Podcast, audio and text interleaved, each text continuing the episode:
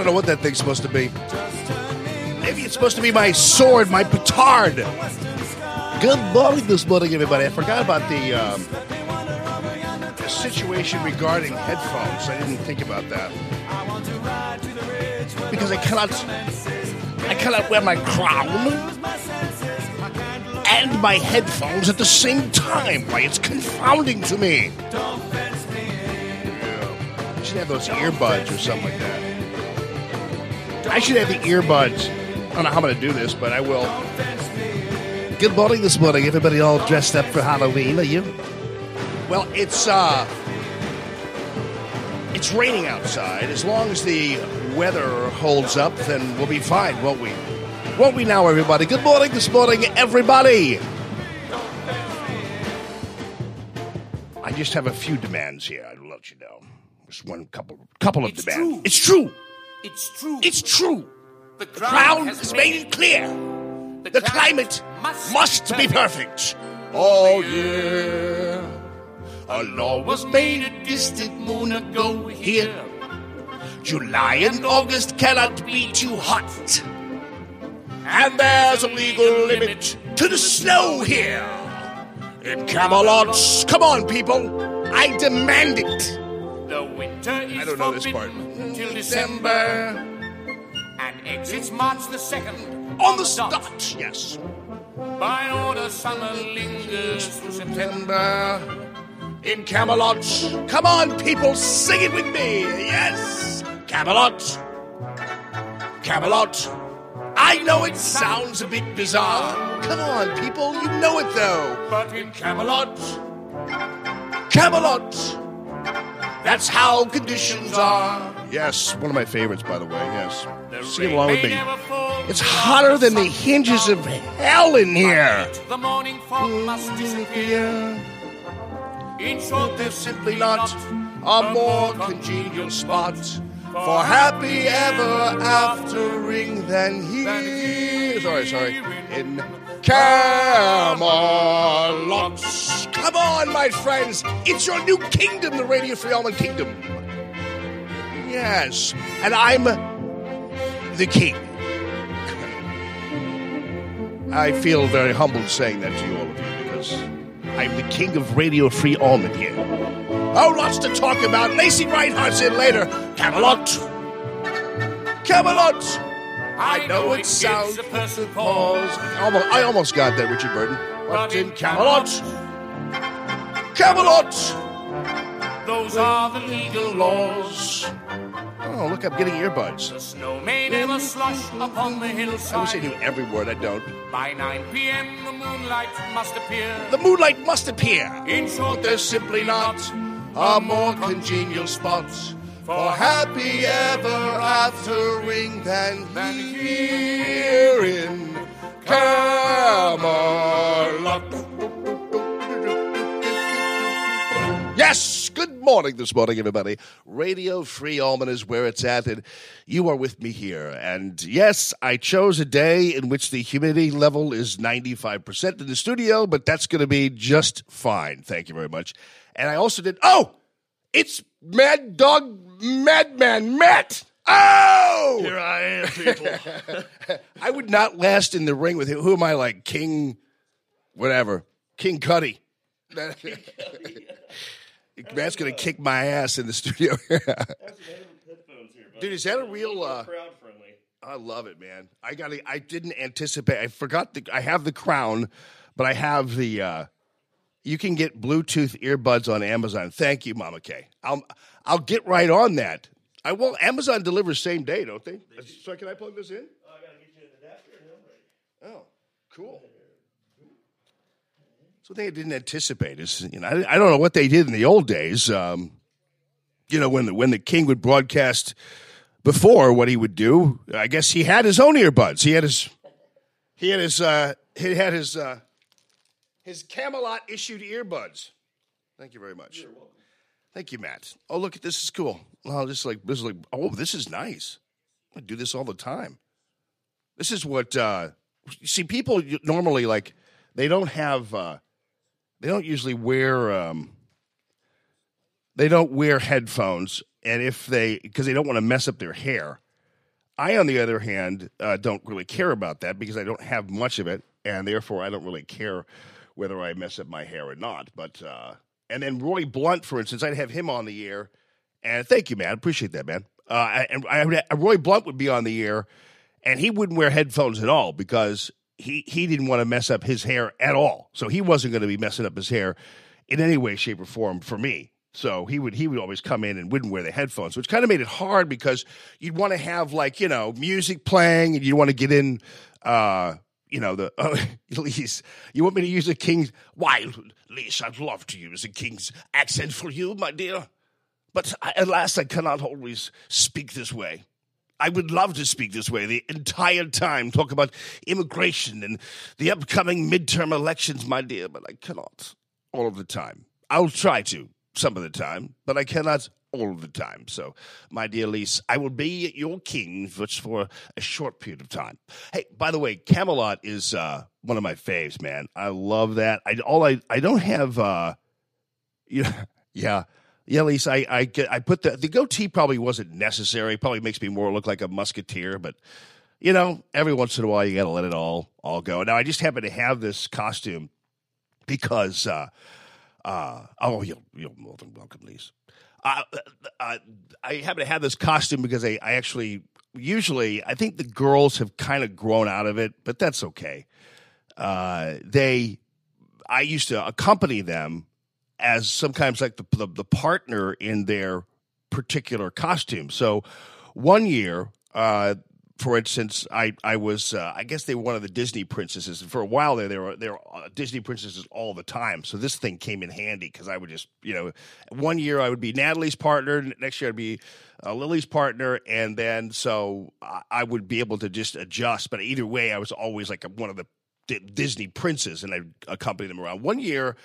Lily was uh, Mary Poppins. She was really into Mary Poppins and and loved Mary Poppins, and she was Mary Poppins one year, and I was supposed to be the Dick Van Dyke character. I was supposed to be the chimney sweep, that guy. So Mary Poppins though was dressed, you know, in the in the ultimate like the the, the, party costume, you know, the the uh, the the dance, the the formal thing. And I guess I didn't check with her about what I was supposed to look like, but I think she thought I was supposed to look like the person in the, you know, in the suit and and that cool little hat that he was wearing, and and kind of that that um, pinstripe suit that he wore in Mary Poppins. But instead, what I did was I dressed uh, like the chimney sweep. And so I had my face all kind of charred, and I was I was uh, Dick Van Dyke, the chimney sweep. And so I show up to greet her as her partner, and she won't go near me. so Lily would want to have nothing to do with me uh, because I, I I dressed inadvertently as the uh, as the chimney sweep character and not the formal character that would take her to the dance. So um, that's the one year I definitely did screw up, but it was it was still all good. It was still fun. So good morning this morning and happy Halloween, everybody. And uh, Lacey Reinhardt, as I said, from Haunted STL Tours is going to be in town in here in about uh, eight o'clock or so, and we'll have a little fun with it. We're going to follow up on our Lemp Mansion tour that we we took. Uh, and and from from from that night and exactly what happened that night, and and uh, they have got some new information about what they saw and what was part of that whole process there. So we'll uh, we'll have her in and uh, and deal with that. I know you guys have been focused on this uh, issue regarding birthright citizenship, and everybody acts as if this is a uh, deal where you're supposed to you're supposed to have some kind of uh, situation where this is a base issue. This is some kind of like issue where uh, we are supposed to be uh, individuals who don't bother with actually taking this seriously and instead somehow are in a situation where we act like this is just Trump appealing to his base and doing all this kind of thing. Uh, but but the fact of the matter is, and and and and actually, Tucker Carlson did a really excellent interview with an ex Trump advisor on this subject, and uh, this interview was done. Uh, a, a, while back, but it was also done last night. And this is uh, Michael Anton, who talked about the citizenship uh, being not a birthright, and that in fact the 14th Amendment was not designed for individuals who uh, who are uh, non-citizens. So what's what we're hap- what's happening right now is you have people, and this is not just about uh, this is not just about uh, Mexicans coming up here and having babies. The, the, people who are the ones actually who are using most of the anchor baby abilities are the Chinese and the Russians.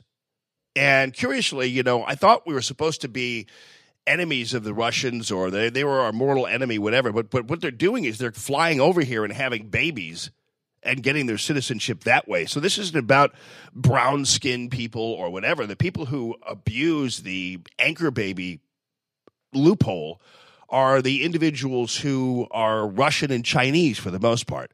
So Tucker Carlson had Michael Anton on last night. I couldn't find the interview. I listened to the interview, but it was wasn't the first time that Tucker had uh, Michael Anton on. And by the way, forget about the Democrats having anything to say about this because their leading Democrat, Harry Reid, back in the day, said the anchor baby thing was a travesty. And it just so happens through the wonderment of actual videotape, we have Harry Reid on videotape saying exactly the same thing that Donald Trump is saying. And that's why Democrats have their ass in a pinch right now over this whole thing. That's why they can't really talk about immigration because I mean Harry Reid even went so far as to be calling them illegal aliens. So, uh, and I have that on tape, and so that's that's why uh, their ass is in a vice right now, and they can't really talk about this. This is which is why they'll just call you a racist for bringing it up, because that's all they have. Because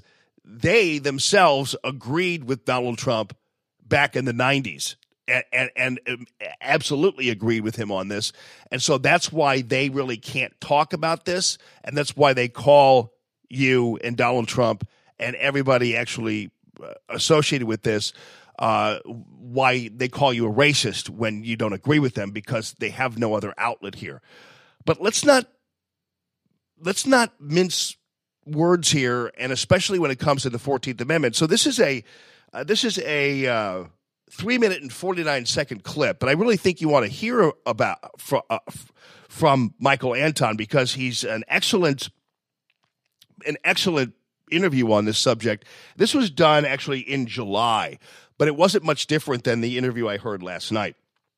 So the anchor baby situation has been a uh, a thing for a while now, and so make no mistake, the Fourteenth Amendment was not intended to allow for people to fly over here, have babies, and suddenly they have citizens and, and all the access to all of what the government has to offer. And again, it's uh, a lot of people from Muslim countries, uh, a lot of Chinese, and a lot of Russians using this. So this isn't necessarily if they want to make it out, of, out to be about Guatemalans, they can knock themselves out. But that those aren't the people who are really using the anchor baby thing as much as the others are. So uh, good morning this morning. All of you just tuning in, saying, "Hey, what's up, man?" I'm like, "Well, it's Halloween, so I'm I'm I'm dressed to, I'm dressed and ready. And I'm going to pull out that. You don't think I'm not going to pull out that uh, that uh, that Camelot again? Let me tell you. All right, so here is uh, Michael Anton.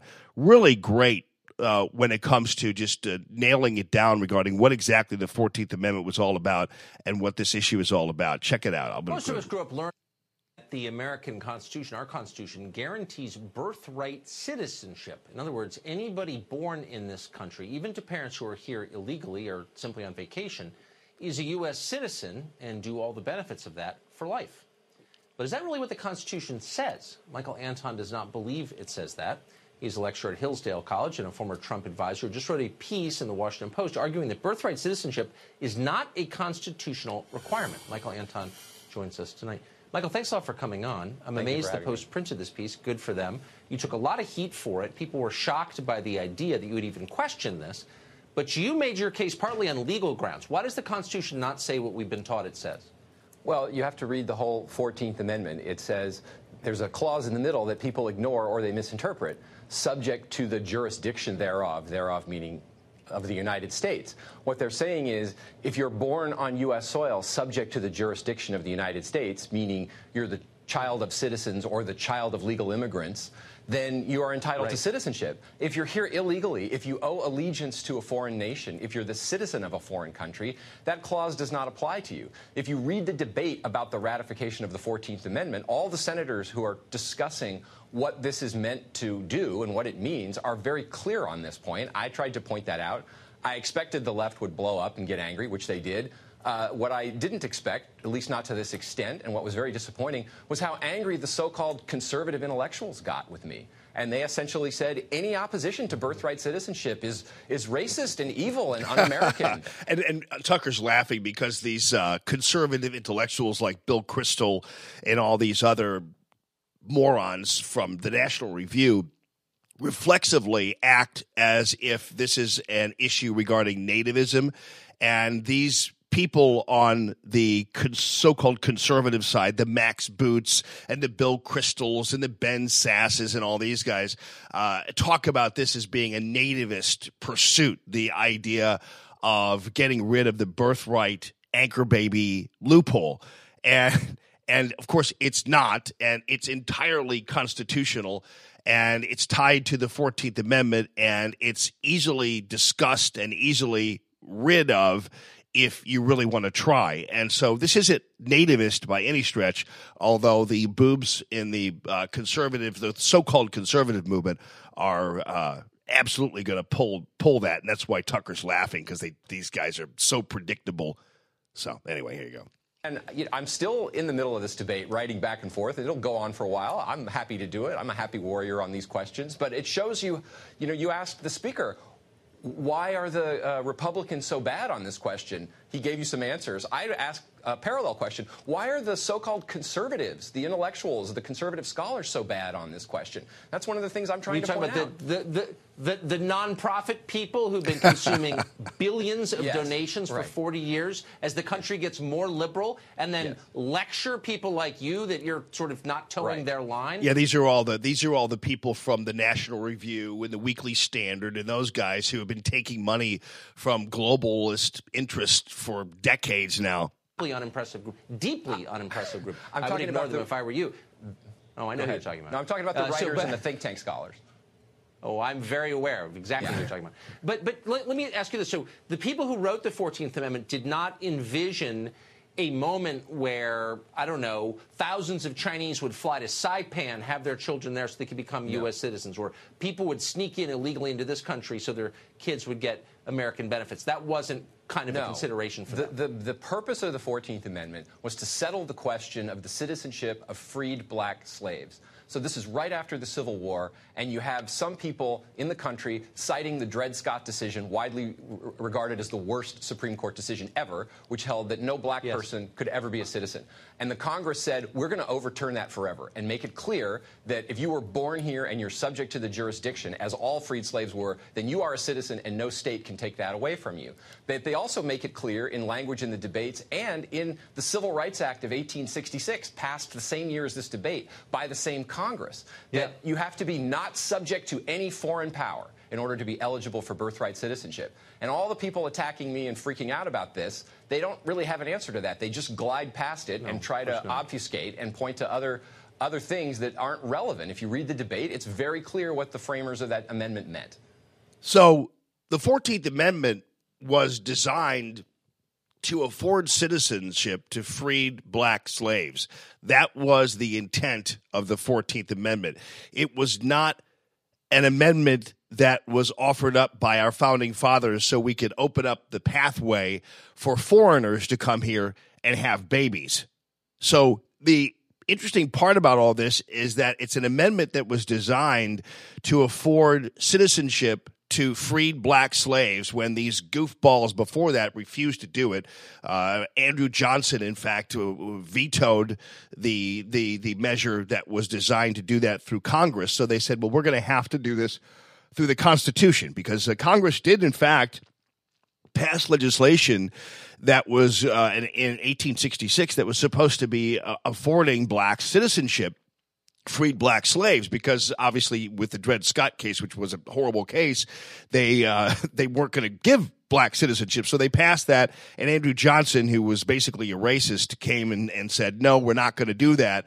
And so finally, they said, "All right, well, uh, we're going to then pass a constitutional amendment that is going to, uh, to to make this happen. And so that's how we got the Fourteenth Amendment. It was a civil rights fight on behalf of freed black slaves. It had nothing to do with opening our borders to Chinese people or Russians or Muslims to come over here and poop out some babies and get federal tax dollars to support them. That was not what this is about. And ironically, the very people who are calling you uh, racist for wanting to end birthright citizenship are utilizing an amendment that was passed solely to help freed black slaves.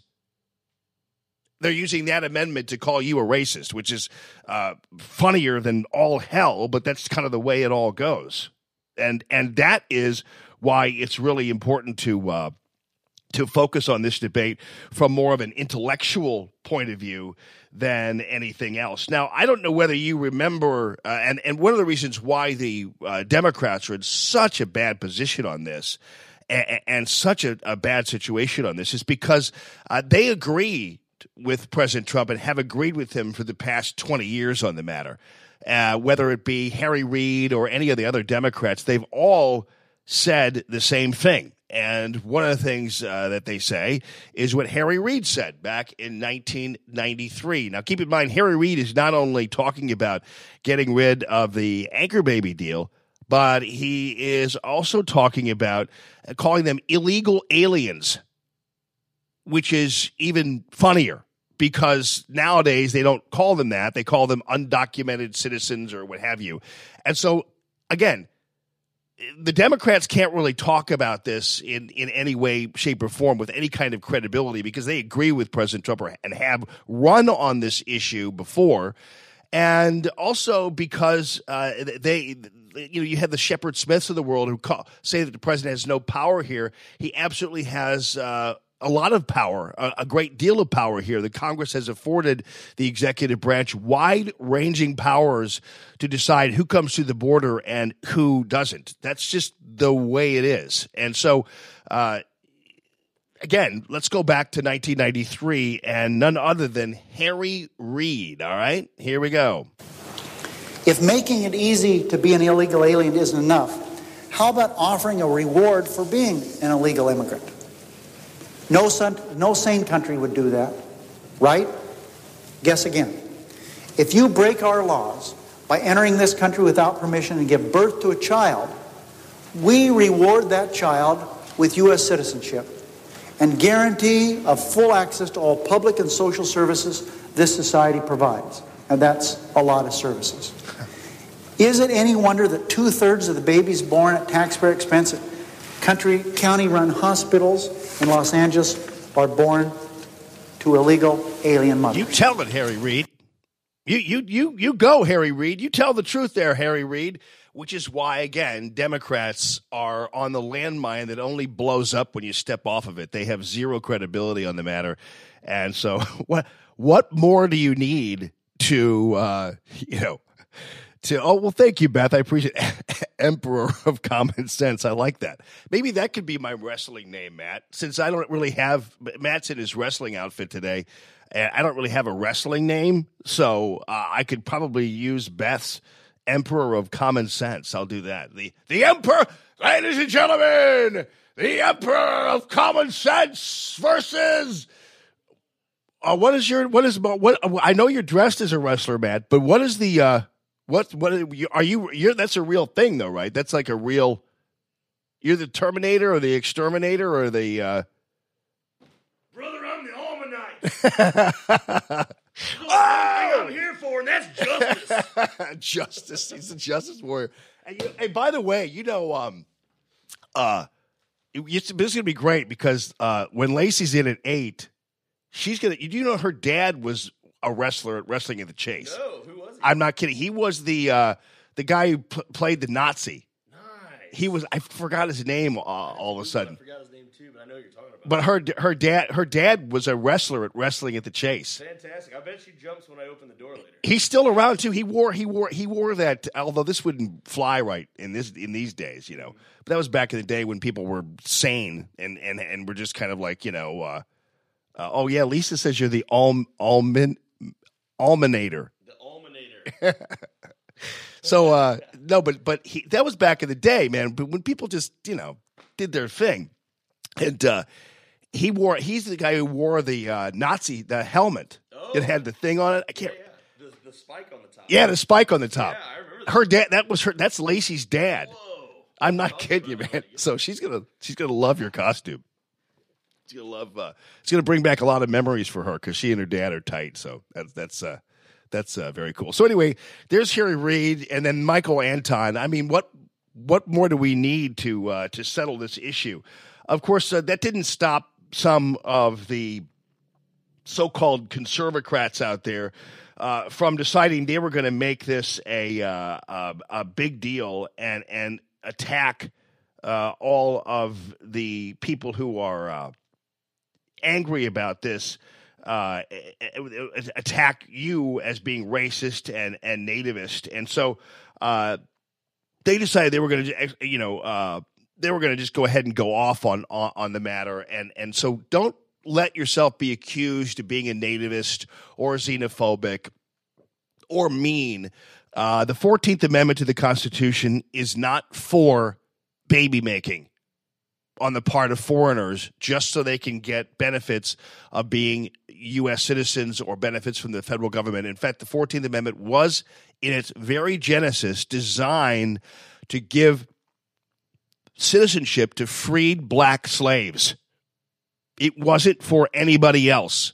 And it wasn't um, a, a, a means of the United States government reaching out to foreigners or opening our doors. It wasn't the first uh, installment of the Statue of Liberty. None of that nonsense that you're hearing from the left, who suddenly, by the way, it's interesting how the left suddenly become constitutionalists. So if, if there's anything that we've been able to manage to improve upon is that we finally have liberals and and and certain people talking actually about the Constitution. Suddenly, they're in love with the Constitution, but this time for all the wrong reasons because the Fourteenth Amendment wasn't designed for individuals to have babies here just for the sake of having ties to the federal government and all of our generosity. It wasn't designed for that. But knock yourself out left wing. If you guys want to if you guys want to talk more about the constitution uh, if you love the 14th amendment so much well we'll maybe we can get you to love the second. Maybe maybe maybe maybe we're actually making some progress uh, for for that. And uh, uh, mama k i don't think lisa i don't think the uh, I don't think that the at least thank you uh, by the way I, I was I didn't know that either about the Fourteenth Amendment. I, I mean uh, that they're using this as a cudgel to beat you over the head and call you a racist but you have to know what the Fourteenth Amendment was all about to be able to defend yourself against these witches who continue to do that. Uh, Lisa I, I I don't think they could make it a uh, I don't think they can make it ret- retroactive. So I don't know.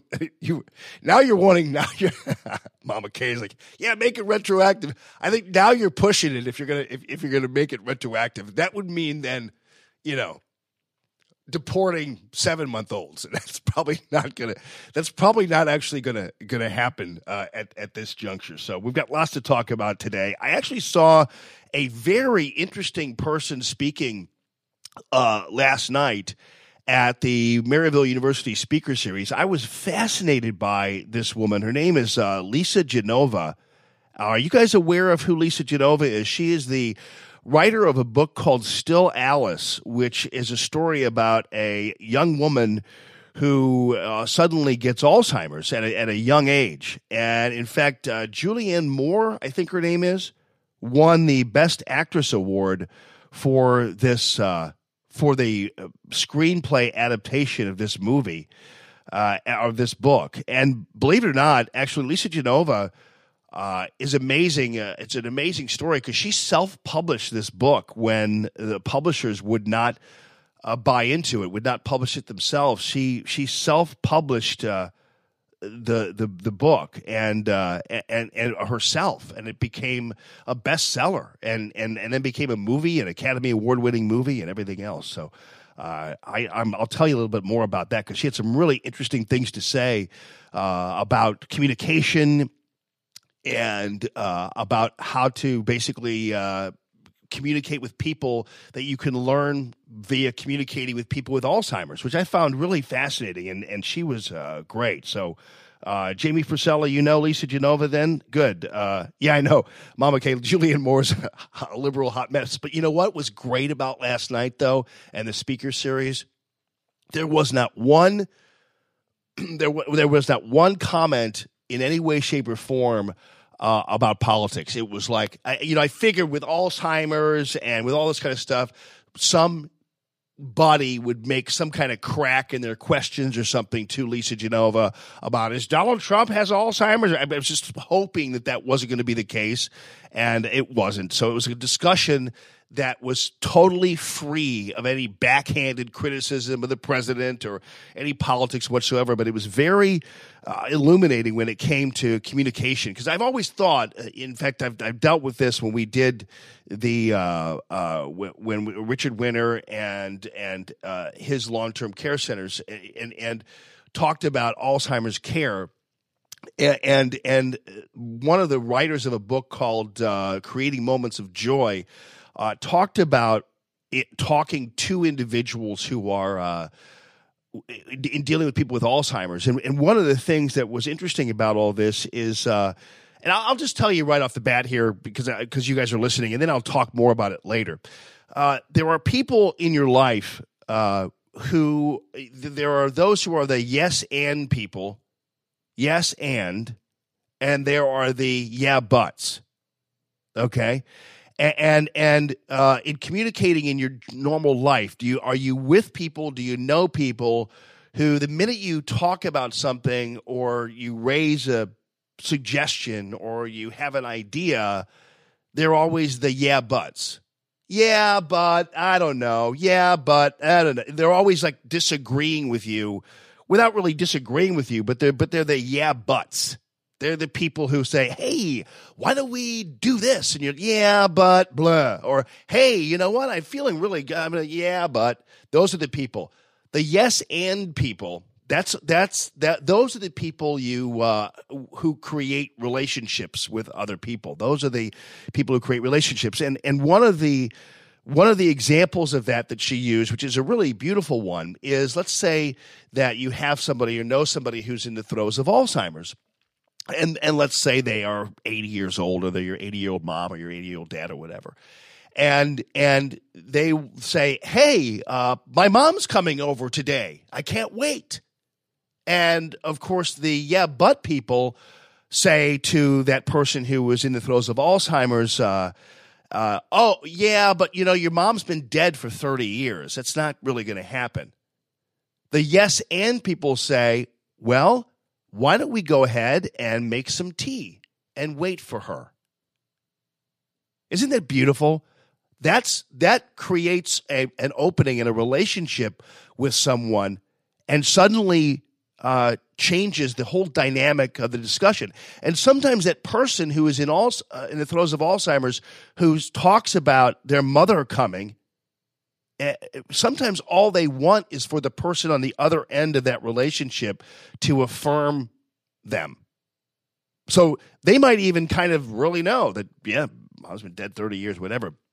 But uh, uh, Lisa, isn't that true? That that made me tear up too, in just in just listening to that.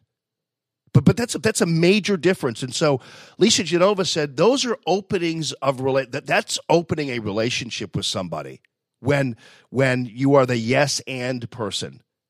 But we all have people who are the yeah but people and and and that creates a tension and, a, and an unnecessary tension. Not whether you're dealing with a, a, person in the throes of Alzheimer's or you're dealing with your husband or wife or your kids, and, and that's also and, and actually it's it's probably a skill. And Lisa didn't talk about this, but I was th- going through it. Uh, and and uh, and I, I, was thinking that's a great way to have uh, that's a, it's a great way to communicate with children because children don't always have a necessarily like an anchor in reality all the time. And, and so sometimes that's a way to establish a communication venue with a child. Children aren't always realistic about what's coming or what they're going to do or whatever.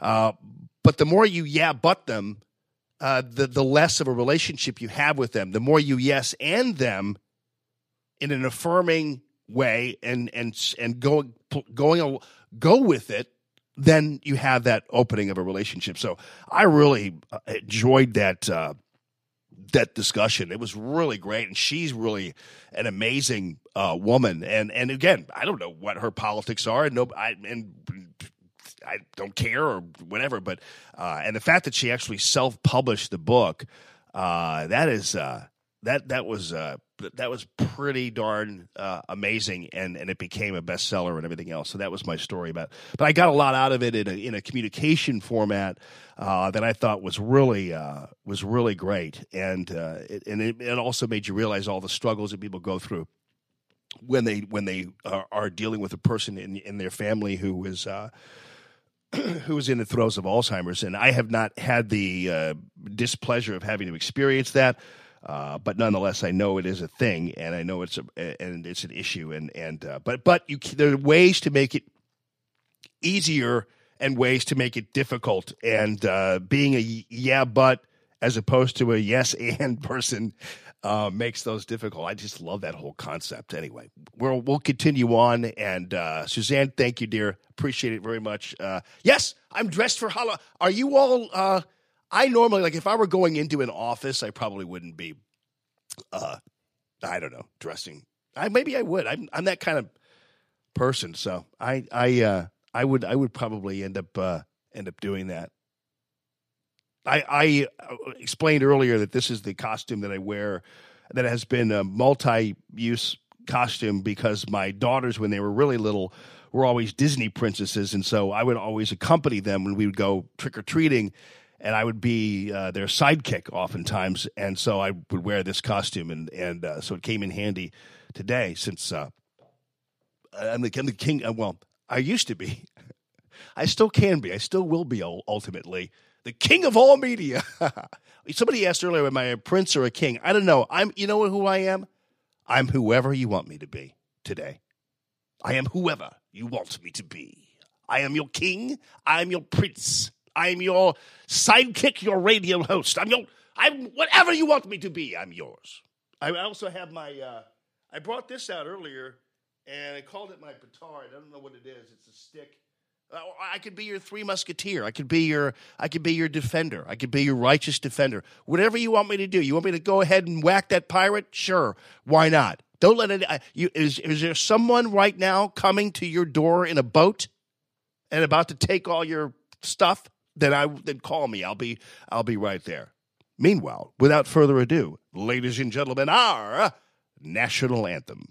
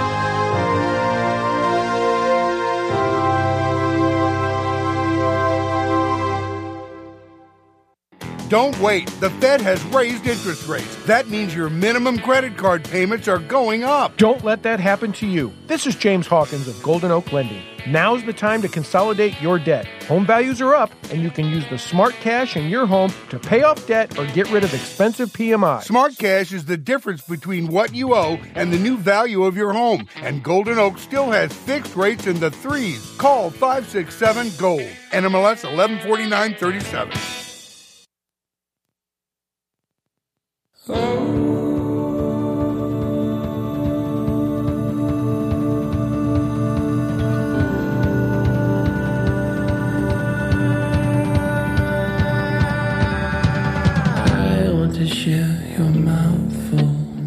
Yes, I do, my friends. I want to do all the things your lungs do so well. That too.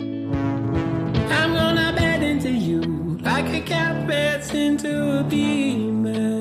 morning this morning, everybody. Uh, happy Halloween to all of you live from the Discovery Design Truck Care and Manufacturing Studios. DDTruckUSA.com. Please don't pull me off Facebook. Please don't pull me off. I got burned yesterday by the Georgia. Oh, was it Georgia Satellites? I don't know what it was. Love this. I like that. I like my Alt J. I used to love to play this and make Denise unhappy. Denise hated Alt J, but I loved it. This is a sexy song too. Every other freckle, people, come on. It's an awesome tune.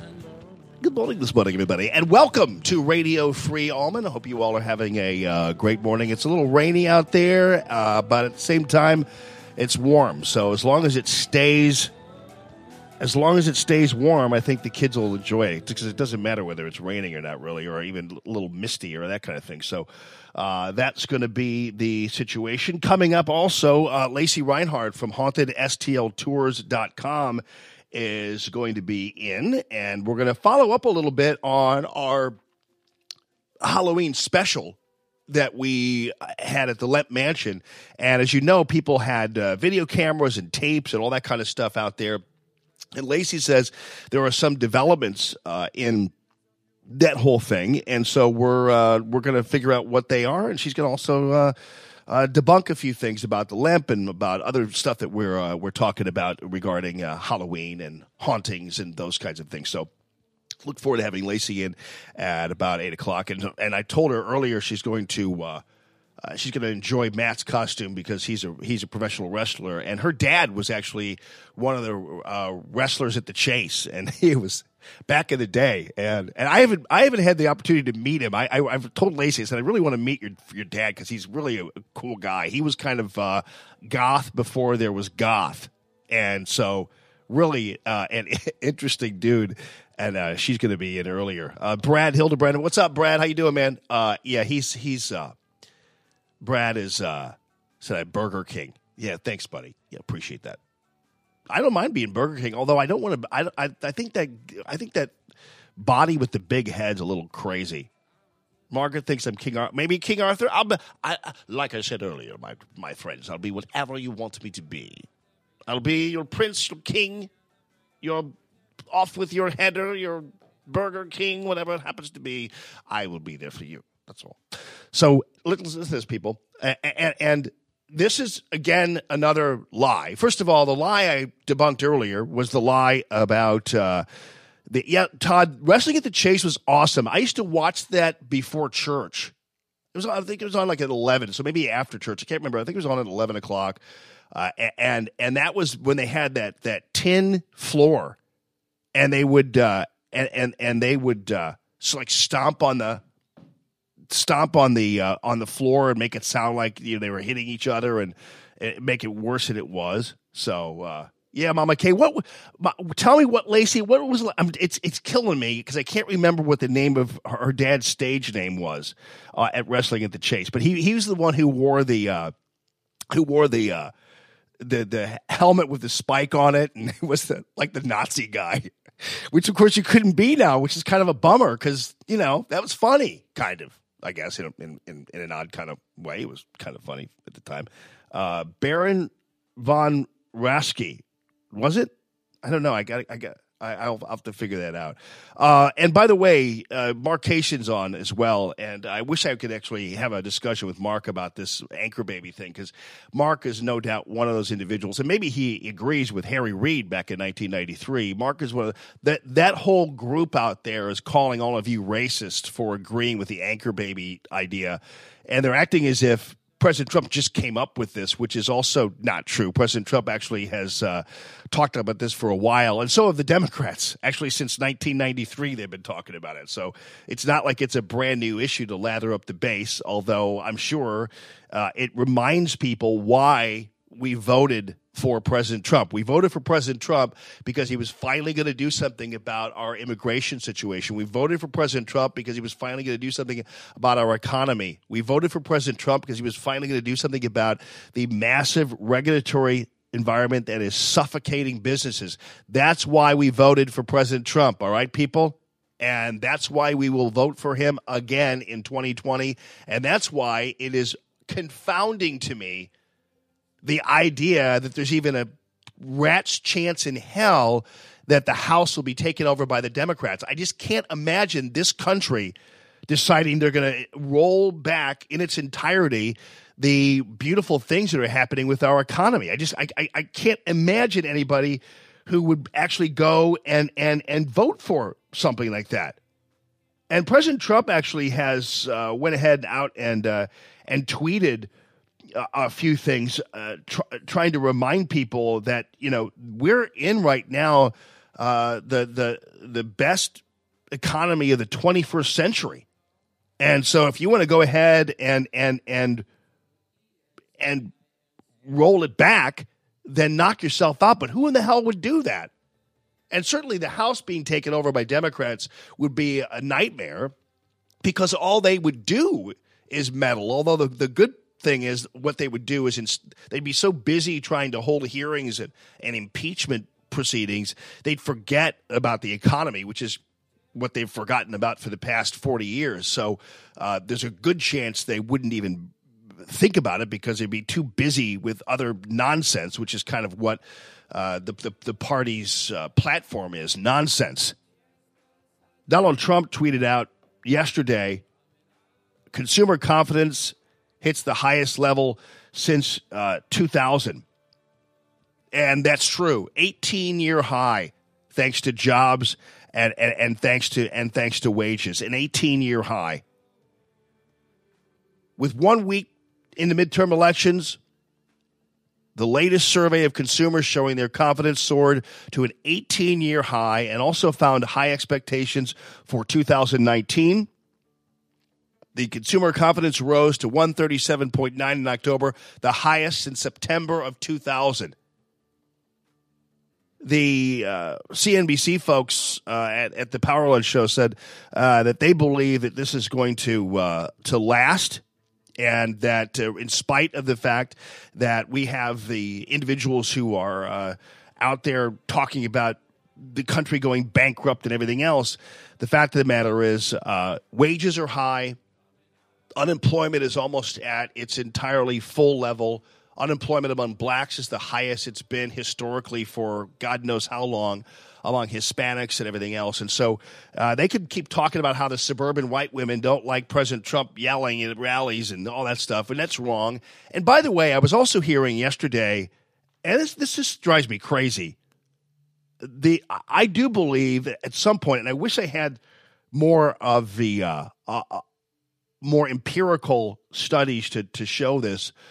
But the fact of the matter is, uh, this myth of the undecided voter who's going into the uh, process right now not knowing whether they're going to vote democrat or republican there's got to be there's got to be a very small number of these people it was kind of like going into the presidential election and people were wondering well let's see are they going to vote for trump or, or hillary and it was like by that time and i said this in uh, in September of 2016, I told people, I said, the election is over.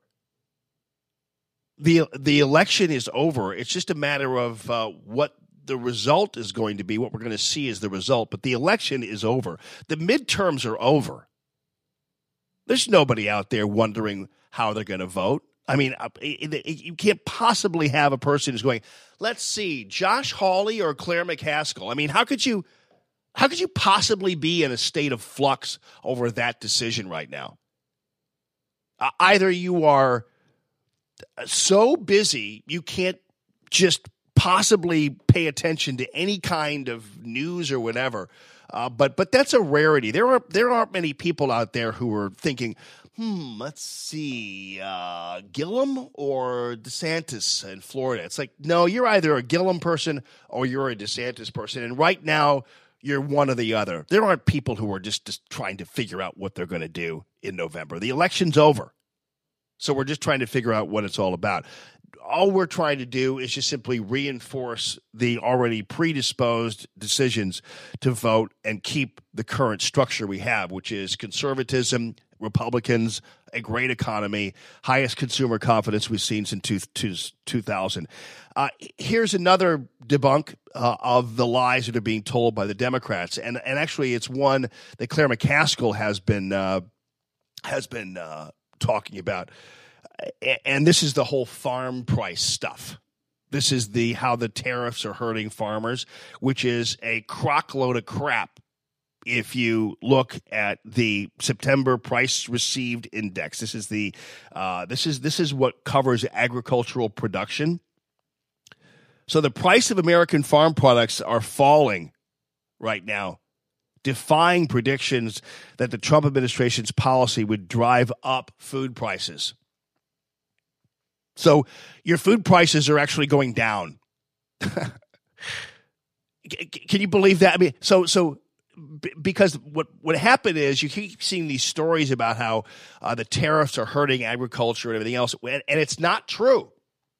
If you look at the numbers, and these are September numbers, so unless something crazy happened in October, uh, I, I don't know.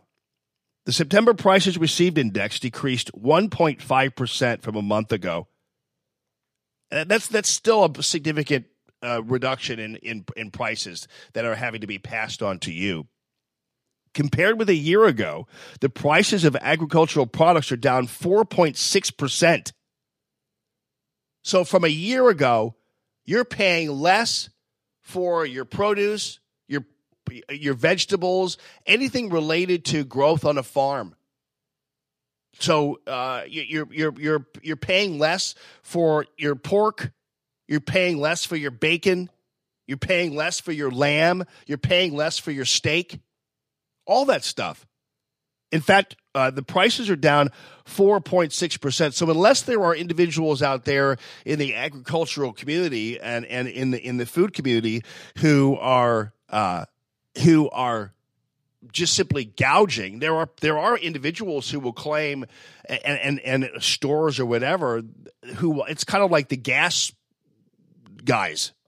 Sometimes what'll happen is there'll be a level of collusion. There'll be some mass hysteria uh, about uh, about shortages of of of oil eh, or whatever, and they'll go ahead and increase prices of gasoline, even though uh, the gasoline's in their tanks below their below the surface of their of their lot there. So they've already paid a certain price for that gasoline, but they'll increase the price anyway. Sometimes that's in anticipation of the future price increases, uh, but oftentimes these individuals are simply taking advantage of a situation uh, because in the news they're telling you that there's a gas shortage. So of course they're going to go ahead and hike their prices. All over the news they're telling you that agricultural that, that farmers are being hurt by the tariffs. So of course you're going to some people are going to use that to try to increase the prices of certain things when they don't have to. But but I'm telling you right now, this is the September prices received index. It's a it's an index uh, uh, regarding agricultural production. And it says compared with a year ago, the prices of agricultural products are down 4.6%. So if you're paying if you're paying more for your pork and your beef, that's kind of your problem. And, and and whoever is selling it to you isn't reflecting the real prices of of uh, of what's been uh, the real trend of what's been going on. So so the decline is not due to Chinese tariffs on soy. The price of a bushel of soybeans actually rose 18 cents in September to 877 a bushel compared to a year ago. Soy prices are down 58 cents, which is very likely due to retaliatory tariffs. And, and, and farm prices, as I've told you, and as you already know, are a leading indicator of food price changes. So the decline in farm prices indicates that the prediction that the Trump administration's trade policies would raise the prices of groceries for consumers were, as usual, wrong. And were only anticipatory because people hate Trump and anything he does, they're going to attempt to derail by scaring you. So these predictions were widespread, as you all know. According to Breitbart, they're talking about uh, the Washington Post headline, for instance, that you could soon pay more for worse food. Uh, there's an article in Quartz magazine. that Donald Trump presidency could lead to food shortages in the U.S. There was a Market Watch story. Your wine and food prices are going to rise when Donald Trump takes office. And of course, this was all uh, because of the anticipated changes in tariffs. The Wall Street Journal uh, actually took a, a more even-handed approach to all this and and talked about this. But but uh, uh, even even Reason magazine, which is a libertarian publication, and of course these libertarians, some of them uh, want think that tariffs are an abuse of the government, and of course they're wrong. Uh, and and we've had this argument time and time again about what tariffs do, and and, and about how tariffs are absolutely a defensible uh, line of thinking when it comes to uh, regulating commerce and and that is that's actually constitutionally uh, one of the enumerated powers of the federal government is to regulate commerce, and we've been doing it since the birth of this nation for crying out loud. And and in fact, back in the day, the founding fathers were were had tariffs all over the place. Ronald Reagan, who was the king of conservatism, in fact, oftentimes libertarians will quote Ronald Reagan. But the fact of the matter is, Ronald Reagan was taxing things such as clothespins for crying out loud. It's perfectly defensible and absolutely defensible. So uh, that's false. Uh, as early as April 2017, the fears of food inflation were totally overwrought. And now all of this is coming home to roost in the formulation of the facts that agricultural products are down 4.6% from a year ago, which means your food prices, for the most part, are down 4.6%, or at least slightly in that realm. They're not going up, let's put it this way.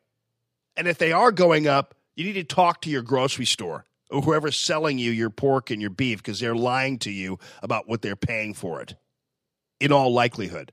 unless they're unless they're getting it from uh, some kind of specialized meat producer or whatever. Uh, anyway, uh, that's those are the facts, and, and carry those with you. And a little later on, at seven o'clock, I'll I'll double back on the Fourteenth Amendment issue. It's seven o'clock now, so I'll, I'll do it now. Uh, the Fourteenth Amendment issue. Uh, that's another thing you all need to be schooled on. I, I dealt with it right off the top of the hour, so forgive me if you think I'm actually then uh, uh, in a situation, but where where I am uh, repeating myself. But the fact of the matter is, uh, the the Fourteenth Amendment typically, a- as we've had in, in, in throughout the American history, Alexander Hamilton, the Alexander Hamilton view of the federal government once again uh, was uh, taken hold in the 14th Amendment, which the 14th Amendment, which was created to give citizens to freed black slaves, was of course expanded by the left, by liberals, by a liberal approach to government to then include everybody who happens to come here from some foreign land. And that's it's, that was not the intent of the 14th Amendment. And, and, and, and so th- that was a great example of how, uh, when it comes to the uh, general welfare clause, which constantly is is in my opinion abused, but at the same time also supported by the Supreme Court, as you saw with Obamacare, the Supreme Court upheld Obamacare. Uh, they they took on once again the Hamiltonian view of the general welfare clause as opposed to the Madisonian view. And the Hamiltonian view is always more government, more government, more government, more government. The Madison view was less government, less government. So, you know, Madison wrote the damn thing. Why, why, are, why is everybody always listening to Alexander Hamilton on the matter? Madison wrote it. So they still, though, focus on that, and, and that's just not uh, that's not that's not the deal. Uh, before I get to that, I want to let you know uh, Newsbusters has a really interesting little clip here uh, regarding the uh, the situation uh, about the midterms, and it's funny how uh, Democrats are being portrayed by the news media as stressing unity, which is one of the problems, the offshoots of the whole uh, this whole pipe bomb, Bugs Bunny bomb thing, because this idiot, this Trump supporting idiot, uh, did something that that totally backfired and created an environment where some of the worst people in our political structure are now being able to portray themselves as victims, which is a sad day. And so now everybody and their brother are acting as if the Democrats are the ones who are stressing unity and and, and pursuing unity. And uh, uh, yeah, Father Father Tom Hamilton wrote a good musical about himself. Actually, you know what? Uh, Hamilton is a. I I saw Hamilton here in town, and I thought it was a, I thought it was a very good show. I, I really thought it was uh, very well put together and, and, and well done. And so I I thought it was a great show. Uh, but but I, I, I disagree with Hamilton uh, and and think that he was a was a government expander and uh, but but I, but the show itself was pretty damn good I thought. So anyway, uh, now all the ads are out there and the news media is portraying the Democrats as being the ones who are uh, stressing unity. Yeah, Melissa thinks it's a farce. It was it was, but I I, I uh, you know what? It's funny you say that, Melissa. Right now, I was just thinking that. Like I hate wearing shoes. I mean, it's driving me crazy that I'm actually wearing shoes here. I'm wearing shoes so I could I could fulfill the uh, the boot the boot quotient of my of my uh, of my outfit. But I can't stand wearing shoes. It's driving me friggin' crazy. But I look stupid putting my taking my shoes off with these boot covers on. So I don't know. But yeah, I was just I was just thinking that that that that I that that the uh, the the wearing shoes was driving me crazy. But that that, that's, that, looks, that looks weird like that then when when I don't have shoes on and I have these boot covers on. So that's why I had to I kept wearing my shoes on. But yeah, Melissa, you nailed it. I was driving me crazy. But I'm gonna do it anyway. Oh man, yeah, I can't stand it. I was just I mean, that's all I've been thinking about for the past hour. Like I'm wearing shoes, it's driving me crazy. Anyway, uh, so so you could see that the, the the trend here is that the news media is acting if uh, Uh, yeah, I should I should have some. Uh, do, do, kings wear flip flops? They should have. They have some gild. Don't they have any gilded flip flops anywhere? oh man, I'm gonna eventually. I don't know. It's driving me nuts. I don't know how you managed to pe- peg that, but uh, uh, I uh, I get uh, it drives me nuts wearing shoes right now. I feel like I'm like, totally out of my element. So uh, yeah, Bindi, I could be the barefoot king. I well, you know, it's happened before for crying out loud. Maybe I'll do it anyway. So let me get to this really quickly, then I'll get on to the uh, to the other stuff, and and also on to this uh, issue. Not only regarding the Fourteenth Amendment, but you see how they how they did Trump yesterday when he went to Pittsburgh? Lord, this this is this is this is this. These people will stop at nothing to exploit even the deaths of eleven people just to express their Trump hatred when they have no reason to. It was really a debacle yesterday. The coverage and everything else of the of the Trump's visit to Pittsburgh. Lord, I mean that was just unbelievable. And people screaming at them and go home, go. It's like, are you kidding? Eleven people were just murdered in a synagogue. You really that pissed at Donald Trump that you got to stand out with your stupid signs and scream at the guy like he's responsible?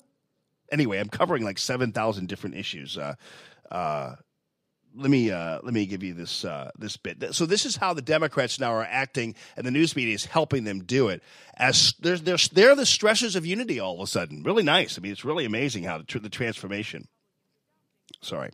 Combative style. Prima donna athletes protesting Let me, our let me, let me. Adopting Trump's signature combative style. prima donna athletes protesting our anthem. Left-wing mobs paid to riot in the streets. The screaming, the violence, the smears, and death threats. While most Democrats are going in the opposite direction, stressing unity. You may have seen some of these negative attack ads seeking to scare you about what we're trying to do for this state and our country at this critical moment. and both parties do nothing but fight. I approve this message because this is why I put party aside Yeah, right. Heidi Heitkamp. It's the same thing. It's the same thing that Claire McCaskill's trying to run. That she's. I put party aside. I'm. I, I'm not. Uh, I'm not one of those crazies. I'm just a normal, average, everyday Democrat. Nothing to see here. Oh, you've been flying around in Obama's plane your whole career, uh, at least when Obama's been there. Now you've got Joe Biden coming in for you.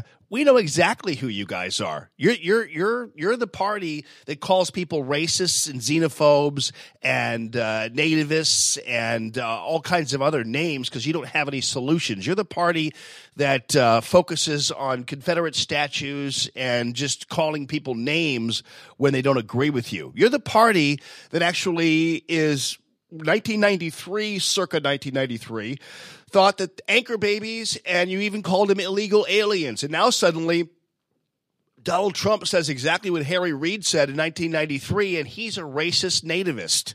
How does that whole thing work out? I think Americans are smarter, and we're ultimately going to see. Uh, we're also ultimately going to see that in the um, in the uh, in the midterms. I, I'm not worried about him. I just can't imagine this going any way but in favor of conservatives. And if it doesn't, then there are individuals uh, who are on uh, suicide missions here. Uh, by the way, are there um, are there are, are, Morgan? Are people having problems with Facebook or something, or uh, what's what's going on with that? Anything anything odd? I know that Ryan yesterday uh, did a uh, did a survey of you folks regarding the app. So we're working on uh, the situation regarding the app. Uh, and uh, everything good? Okay, yeah. I, I just saw a few messages about uh, about this whole thing. Um, but but Ryan said that he did a little survey, backdoor survey with a lot of you on the app, and we're working on trying to perfect that or deal with that. We've talked to the company that runs the app because lately we've had problems with it, and I guess there's a possibility it's it's tied to Windows. Uh, the our computer here that we that I use that I bought that I use to to uh, to uh, to run the app. It might be that computer. Uh, it could be the app itself. So we're working on that. So hopefully, I don't know. Um, uh, and Lynn says the app isn't working today either. So we're kind of having issues with it. And I'm, I'm trying to figure out whether or not there might be a uh, some other solution. And I'm sorry, I'm sorry about that. Uh, but it's it's in and out. But you're, you're saying the app's working too, Matt. But uh, can you Is it is, is it fine? Yeah. Okay. So some for some people it's working. Some people it's not working. Sometimes, really, honestly, the app problem you're having is because you have an older phone and it's freaking it out or whatever. But but but but actually, there's there's so much of an issue this week that we're focusing on and we're working on that uh, uh, fairly fairly soon. Anyway, uh, on to Pittsburgh and, and and this coverage of the Pittsburgh situation. It's really shocking to me the kind of petulance that there that is being uh, shown regarding President Trump's visit and and this uh, and this in general. Father Miller, you know what? You you, you bring up a good point about uh, the election coverage. I'm trying to figure out what we're going to do on election night and how we're going to roll with this. We're going to probably do something, obviously. On Facebook, and I'm trying to throw together some kind of special election night you know, broadcast or whatever you guys can keep in your pocket on Facebook. It won't be on the app. It won't be a stream, but I will probably I'll be doing something on Facebook uh, for election night. I just don't know what it's going to be yet, but I'm I'm making plans, Father Tom. So uh, mark my words. I'll I'll uh, I'll figure something out, and I'll be with you guys one way or the other. Uh, when it comes to uh, the uh, election night, so we'll be we'll be on there and and hopefully get some ties into the to the numbers and everything else. So uh, in Pittsburgh, and again, I don't, I, I, know people have been traumatized by what happened there. Uh, there are people at the synagogue, for instance, who have been traumatized by it, and and so I guess technically, uh, I, I, don't blame them sometimes for uh, making rash and even irrational kinds of decisions or statements in the wake of that. Uh, but even though I empathize with the situation, I think that the situation regarding uh, President Trump being responsible, I think you're a moron. I don't care whether you're at the synagogue or you're not at the synagogue. Uh, you're terrible for blaming President Trump for the shooting uh, at the synagogue. You uh, have no soul and and you're only a political animal who is trying to uh, promote your particular political agenda on the backs of dead people, and that makes you terrible. I'm just I'm just saying. I mean, I'm, I'm not a I'm not uh, the arbiter of all things moral. Uh, but I will tell you that if you're a person who's exploiting the deaths of these people at the synagogue and blaming President Trump, you're you're you're actually a terrible person. That's just I mean I, I don't think there's any way to to to look at it uh, in any way, shape, or form. And and uh, and, and this rabbi and Vicky points out the rabbi's receiving death threats now. Yeah, that's that's nice. That's fantastic, isn't it? So the, so the rabbi now keep in mind the person who did the shooting didn't like Donald Trump, didn't vote for Donald Trump, and was a right wing extremist who uh, was on all these anti Semite uh, bull, built bulletin boards, web boards, and things, message boards, and things like that. He was a t- this guy was terrible. I mean, I, it's hard to believe people like that still exist in this in this country. It's it's really truly hard to believe, but there are. I mean, there there are sites. Um, there's a there's a website uh, that called I shouldn't promote it though, but I'll say it anyway. There's a there's a website that's like totally racist called Chimp Out. You ever heard of Chimp Out?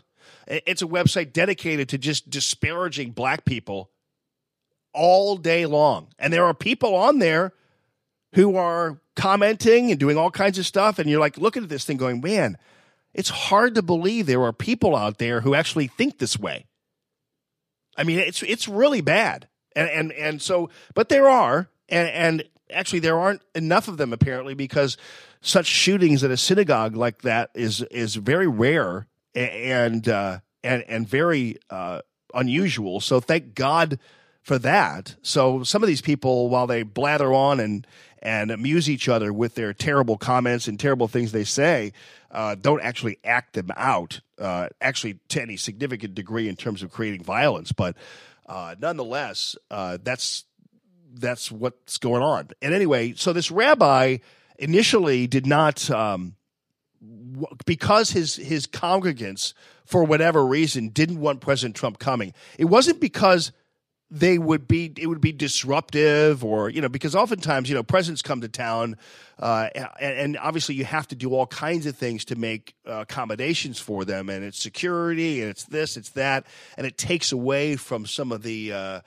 peacefulness that people are looking for and so I can completely understand that I think uh, I think the president's uh, uh, you know it was I, I feel the same way about you know presidents throwing out the, the ball at opening day. I'll never forget going to, uh, and I'm not comparing this to a mass shooting, but you know what I'm saying. I went to, uh, I took Katie when she was really little to opening day at Busch Stadium, and uh, George Bush came in, t- in to throw the first pitch out. And guess what? We missed like the first three innings of the game. I took the day off, took my daughter out of school, went to opening day, only to stand in line for for uh, two hours because the president was throwing out the first pitch. It's like, really? Does he really have to do this right now?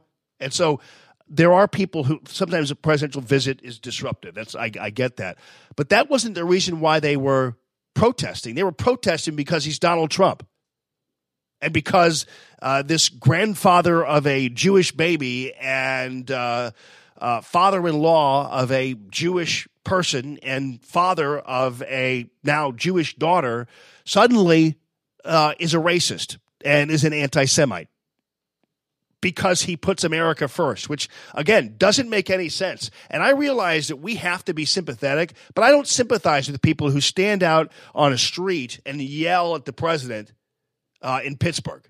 And that's what that's what ABC News decided they were going to hype. Uh, and and and act like this is the, this was that the president was making this about him, which isn't true.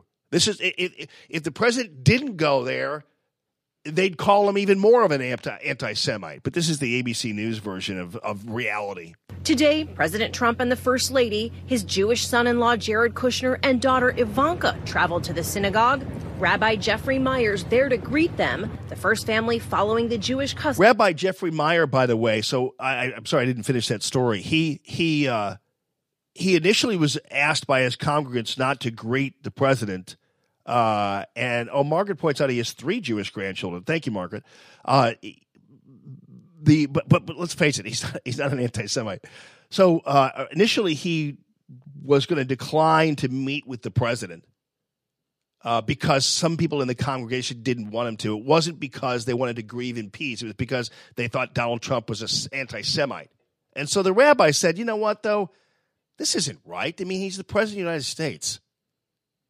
Uh, I'm, I'm going to meet with him. And so uh, the, the rabbi had some guts here uh, a, a, to, to decide that the right decision would be to not to not shun the president at, this horrible time, but embrace a meaningful and heartfelt visit. And he did. And that's how it worked out. Of leaving stones to honor the dead but it is a much different trip than the White House had planned. But, but, but, but, but, but, but, but, of course, they, they, why don't you just begin the story with the people shouting? You might as well. I mean, I know, I realize, you know, they get through the first 17 seconds of the story having to drudge through. Oh, there they go, putting the stones up on the ground. The, the Jewish tradition. Oh Lord, let's get to the screaming memes, shall we? So 17. At least they waited 17 seconds before they started started their butt monkeying. But but but but but but but but. Just half a block away, this scene, neighbors shouting down the president. It's not about you. Let the families grieve. Right, yeah. I... That woman doesn't care about letting the families grieve. At least that's my opinion about it. She just wants to yell at President Trump like every other lefty just wants to yell and scream and shout and hold signs about hate and all this kind of stuff. And so this is what ABC touted. This is they got rid of all the other uh, all the all the stuff that, that all that boring stuff about laying stones and, and meeting with the rabbi. They they they were desperate to get to uh, these people hating President Trump. Neighborhood, you are not welcome here. Nearby, more than a thousand protesters carrying signs saying words matter, stop encouraging hate, and you are not welcome in Pittsburgh until you fully denounce white nationalism. the president, first of all, has denounced it, and and this person who shot people at the synagogue said nothing about President Trump except negative things about President Trump. You have to realize this person who shot those people at the synagogue is an outgrowth of a very strange, violent subculture of individuals out there who have been around since the beginning of time, it seems. And these guys have their same rap. It's all about Zionism and globalism and the UN and all this kind of stuff. And while we talk about globalism in a sense that uh, that that uh, we are uh, of globalist trade policies and things like that, they just don't like the fact that we that we even deal with Israel. So, the, so the very fact that we even kind of uh, uh, even even talk to Israel is apparently offensive to these goofballs. So again, the president isn't responsible for what happened there, but ABC News will just as soon and and all these people. Can you imagine the energy it takes to come out after eleven people are shot dead in your community at a synagogue? You've decided this is your time to protest the president when when you when half these people were probably at the damn march in DC and half these people will show up anywhere to protest the president they decide this is a good time to do that something they would do anyway as far as I'm concerned. So all they're doing now is in my opinion is exploiting the deaths of 11 innocent people to promote their anti-Trump agenda. That's what this is all about. I don't I don't believe these people have any real deep-seated empathy for these victims or deep seated concerns about the future or concerns about uh, uh, hate. They hate Donald Trump because they lost an election. None of these people voted for President Trump. And, and, and when President Trump uh, talks about putting America first, that's not anti Semite, being anti Semite. That's not in any way, shape, or form being that way. And so uh, they're, they're, off, they're off base. By a rally protesting his trip. Among the dead, Daniel Stein. His nephew, Stephen Halley, telling me he's outraged at the president's suggestion just hours after the tragedy that the synagogue should have had an armed guard. Okay, well, you know, you, you can we can all have uh, our discussions about this, and and and I don't know uh, the the president wishing that. Yeah, I mean, usually it's it's it's it, having people around with guns is always a good thing. You can't arm. Uh, you can't guard. You don't want to. You know. You just I don't think we'd even want to be in a situation where uh, where we want our churches with armed guards. I mean, that just doesn't make any sense. But at the same time, though, uh, why is that such a big issue for these these folks? Why why why is that such a big concern? And, and, and like, well, he's blaming the victims for not having guns. Like, no, he's not. Now you can argue one way or the other about whether or not it's it's wise to suggest armed guards for a synagogue or a church. But but that doesn't have it. That's no reflection on the president's hatred of Jews or anti-Semitism or whatever. It might be clumsy, but so what? That doesn't that doesn't make the president responsible for the deaths of these people. Nor does it make the president hateful. Uh, it doesn't do any of that. But nonetheless, the news media focused solely it seems, on the people who were uh, who were angry at the president there in Pittsburgh. And so yesterday, uh, you're just damned if you do and damned if you don't, and that's just uh, that's just the life we're going to be leading uh, on through uh, on through the uh, the midterms. Happy Halloween, everybody! Good morning this morning, live from the Discovery Design Studios. Discovery Design Truck Care and Manufacturing. DDTruckUSA.com is where that's at. And happy Halloween. Is it pouring outside? I thought I heard a little rain on the on the tin roof here. Is it pouring? That's going to get out of the system, and at least it's warm. So uh, all the trick or treaters are going to have them some have them some fun. I'll put some pictures up from uh, my Halloween decorating and the kids and their pumpkin carving and everything else. I'll put that out there on the Facebook page as soon as the uh, show's over. And uh, I also want to let you know I really truly appreciate sponsors of uh, Radio Free Allman. Among them is Matthew Mitchell and the Matthew Mitchell Allstate Agency 855 quote me. Low premiums and low deductibles all at the same time. Also, really appreciate Golden Oak Lending. GoldenOakLending.com. Rates right now are uh, are relatively high, uh, but keep in mind now still is the best time to buy a home. That people are wondering, I'll wait till spring. No, actually, wintertime is the best time, and I'm going to have Golden Oak Lending in with me uh, tomorrow, and we're going to be able to uh, talk a little bit more about uh, your options there.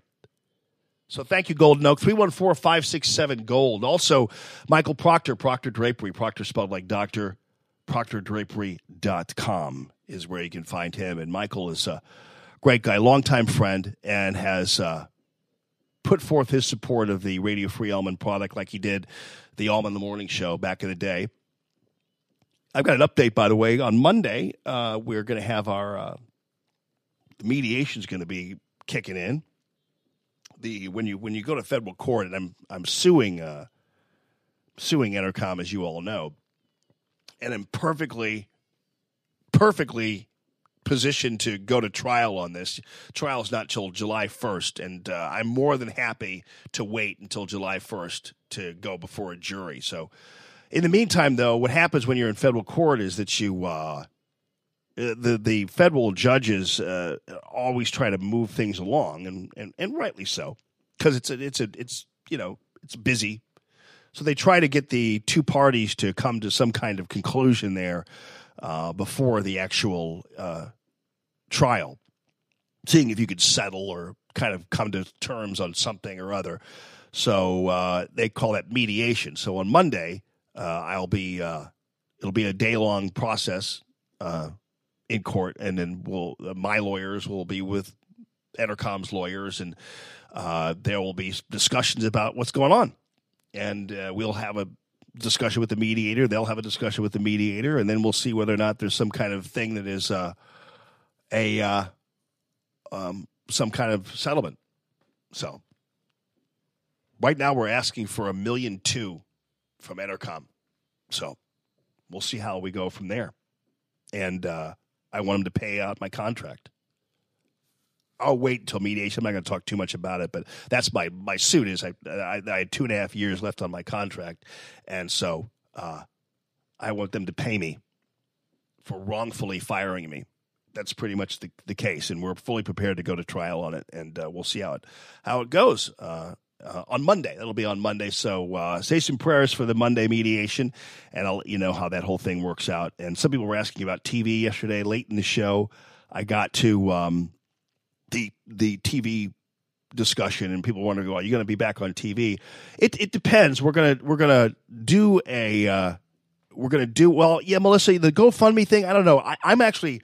Um, I, I am paying my attorneys, but it's it's basically a contingency basis. So they're going to take a portion of whatever I get out of this suit. So and then we're going to make we're making Entercom pay that.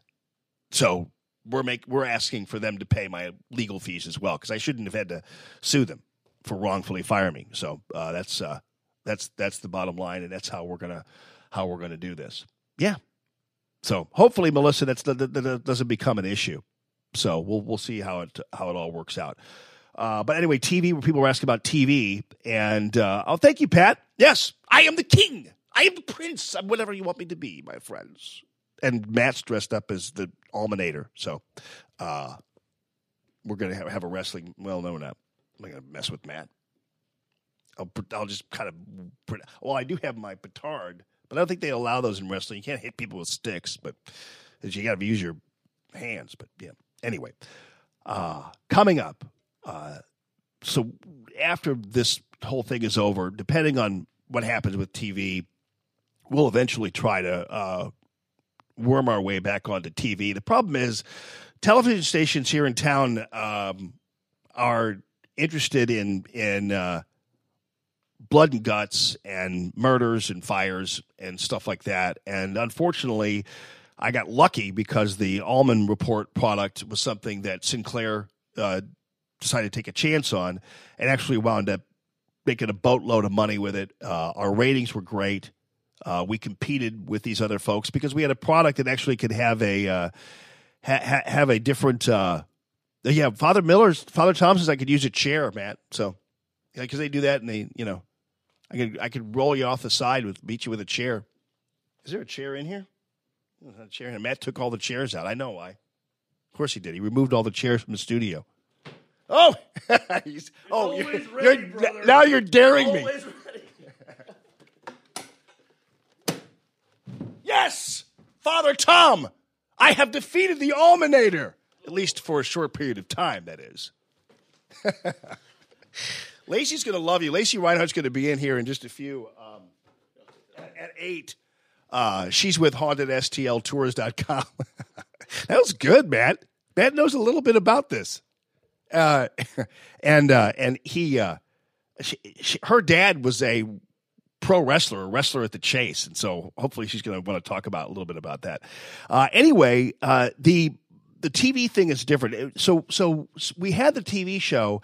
And one of the things, not only about our good, great ratings, is our audience was high quality. Our audience was a coveted advertiser group. Okay, and and the coveted advertiser group are people who, first of all, are um, professional, who have relatively high incomes, who are intelligent, uh, and, and and who are basically high quality people. Uh, having a high income doesn't make you a high quality person by any stretch of the imagination. What I'm talking about is they're people who advertisers tend to tend to gravitate towards, and so our audience might not have been as big as some of the other people out there, uh, but the quality of the audience was uh, was very high. Did they take us? Did they take me off for this? broadcast interrupted, or was that just uh, could it, could it, could it have been because of the of the Alicia Keys or what the hell? I didn't even hardly play hardly any of that. Oh, our internet dropped off. So we're gonna we're gonna figure it out here. Hold, hold on. Um, is that because of the? Uh, oh, they're, they're now we're back. Broadcast interrupted. Oh, the the uh, our internet's acting funky. Hold on, uh, just a little bit. It's because it's raining, probably. Uh, was it the chair? I don't know. I don't know what I what we did. we broke something loose with the chair. Yeah, uh, maybe it's the weather. Yeah, Suzanne. You know, it shouldn't be the weather though. For crying out loud, it's a, it's uh, it shouldn't be a weather issue. But that's what the, the, the internet does do that. I unfortunately that's what uh, sometimes does happen. Um, there. Yeah, well, it looks like we're kind of back anyway. Um, yeah. Yeah, we're back on. Looks like it. Uh, we're back. Thank you, Margaret. Uh, thank you, Father Tom. Appreciate that. Yeah, Ben, you're right. Uh, but here's the thing. So anyway, we uh, we have a uh, situation regarding uh, the TV. So the so the TV product that I had, and I'm not gonna I'm not gonna keep I'm not gonna bore you with all this stuff, but but but the TV product that I had uh, was an excellent one. It, it was one that was um, uh, what a strong. We didn't have a lot of numbers, right? We didn't have the the, the high numbers that some broadcasts do, uh, but we competed and we had a high quality audience uh, an audience that that is coveted by advertisers, and so uh, that was that was the key. It was the same way with with 97.1 when I was there, and it's the same way with Radio Free Allman. Uh, the the audiences, the broadcast interrupted again. Damn it. Um, I guess we're we're having issues with the. Uh, uh, it's the internet connection. Yeah. Yeah. So. What? No, we really don't normally have issues like that with with with that. Uh, no, it's not Vicky. Yeah, no, it wasn't. The, they didn't knock me off. Oh, it's now it's just taken off. Now it now it says that. I just got the, the thing for Alicia Keys. Damn it! She gets us, man. I don't know why. Really? Yeah. She's like fast. Like, Yeah. all right. Well, give me one second here. We'll get it back up. We'll get back on. I think yeah, they were they're they're messing with me because for Alicia Keys, I should I, should- I don't know. I, I guess I just I'm trying to figure this out, but I, I can't really uh, I can't really do I can't uh, that, that that's just a pain in the ass, really. To tell you the truth. So it's kind of like so. So the, the reality is, uh, the, the uh, back in ninety-seven one, you know, for instance, you you wouldn't have as many listeners. Let's say, although we beat KMOX all the time in in the ratings, I beat them in the morning all the time. Uh, but but but you didn't have a broad group of people. Uh, but but advertisers want people who are loyal and who listen a lot, and and that was the key. Uh, uh, uh, for my radio show as well as my TV show, and that's the key right now for the radio show, is that when people listen, they listen for an extended period of time, and they and they and they are very loyal, and that's kind of one of the things that has been uh, separated me from from the rest of the people out there is that we I've had a very loyal uh, audience uh, that is um, uh, very uh, well put together and and will will reward the people who support the show. You don't find that oftentimes with uh, a, a group like, oh, like over at KMOX. It's such, such a broad group of people that you're just like throwing out a net there, and half the people probably aren't even interested in what you're what you're selling. It- You're just not you're, not targeting a group. Uh, with with us and with, with the numbers, we could actually target a group, and and that was uh, that was an important component. So we'll see how th- things go with the TV show. Uh, the uh, a, a television station in town here would be uh, wise to pick up the Allman Report where it left off last April, and and uh, and because it would actually be a huge benefit for them, and and also we had a great audience because the uh, people who uh, went to us were people who didn't like the current structure of the other news or- organizations. Because all they would do is is uh, is talk about murder, talk about crime, talk about fires, talk about this, talk about that, and it became depressing for people to watch the news. There was no there was no issue discussed. Uh, there was rarely, if if any, any kind of uh, any sense of humor in any way, shape, or form, and so uh, there was a lot of that kind of thing going on, and so people really did enjoy and like uh, the the actual uh, news product because they could watch it and not uh, they could they could even watch it with their kids or they could they could do whatever and and they could be able to gravitate towards a product that they didn't have to turn off or mute every 5 seconds because of some body bag coming out of a house or or something like that. So they did they did definitely gravitate towards that product because it was a it was a, a totally different product uh, and and a totally different news product. So they really did uh, they really did like it and uh, and so a a radio st- a television station would be wise to pick up uh, the Allman Report once again and and get with it. So how are we doing over there, Matt? Yeah. All right. Well, I'm I'm going to uh, double back uh, ultimately on the issue regarding the the the anchor babies, and, and the reason why I think that's significant. This is significant is because uh, don't let people tell you that you're a racist or a nativist or that you are mean or that you are un-American or that you are whatever it is they're wanting to say that you are because this issue uh, regarding the anchor babies is one that has been discussed for the past 25 years. And some of the people who were talking about it and have been talking about it are none other than Democrats. And so you have the likes of Harry Reid. And Harry Reid, back in 1993, was talking about the anchor baby problem. This is 1993, people. And this is Senator Harry Reid of Nevada. And where did he get to, by the way? Is he still around? He's still in, you know, I, I don't know. He, for a while there, like he lost an eye or something, and, and where he's where he's been. But I think he re- he did retire, I think, but he's but uh, I don't know where he's gotten to. We still have problems with the internet, buddy. Yeah. Facebook's not letting me connect to him. It's showing zero. Oh, But hold on, yeah, it came back. Let's see if they finally. Now they finally let us back. yeah.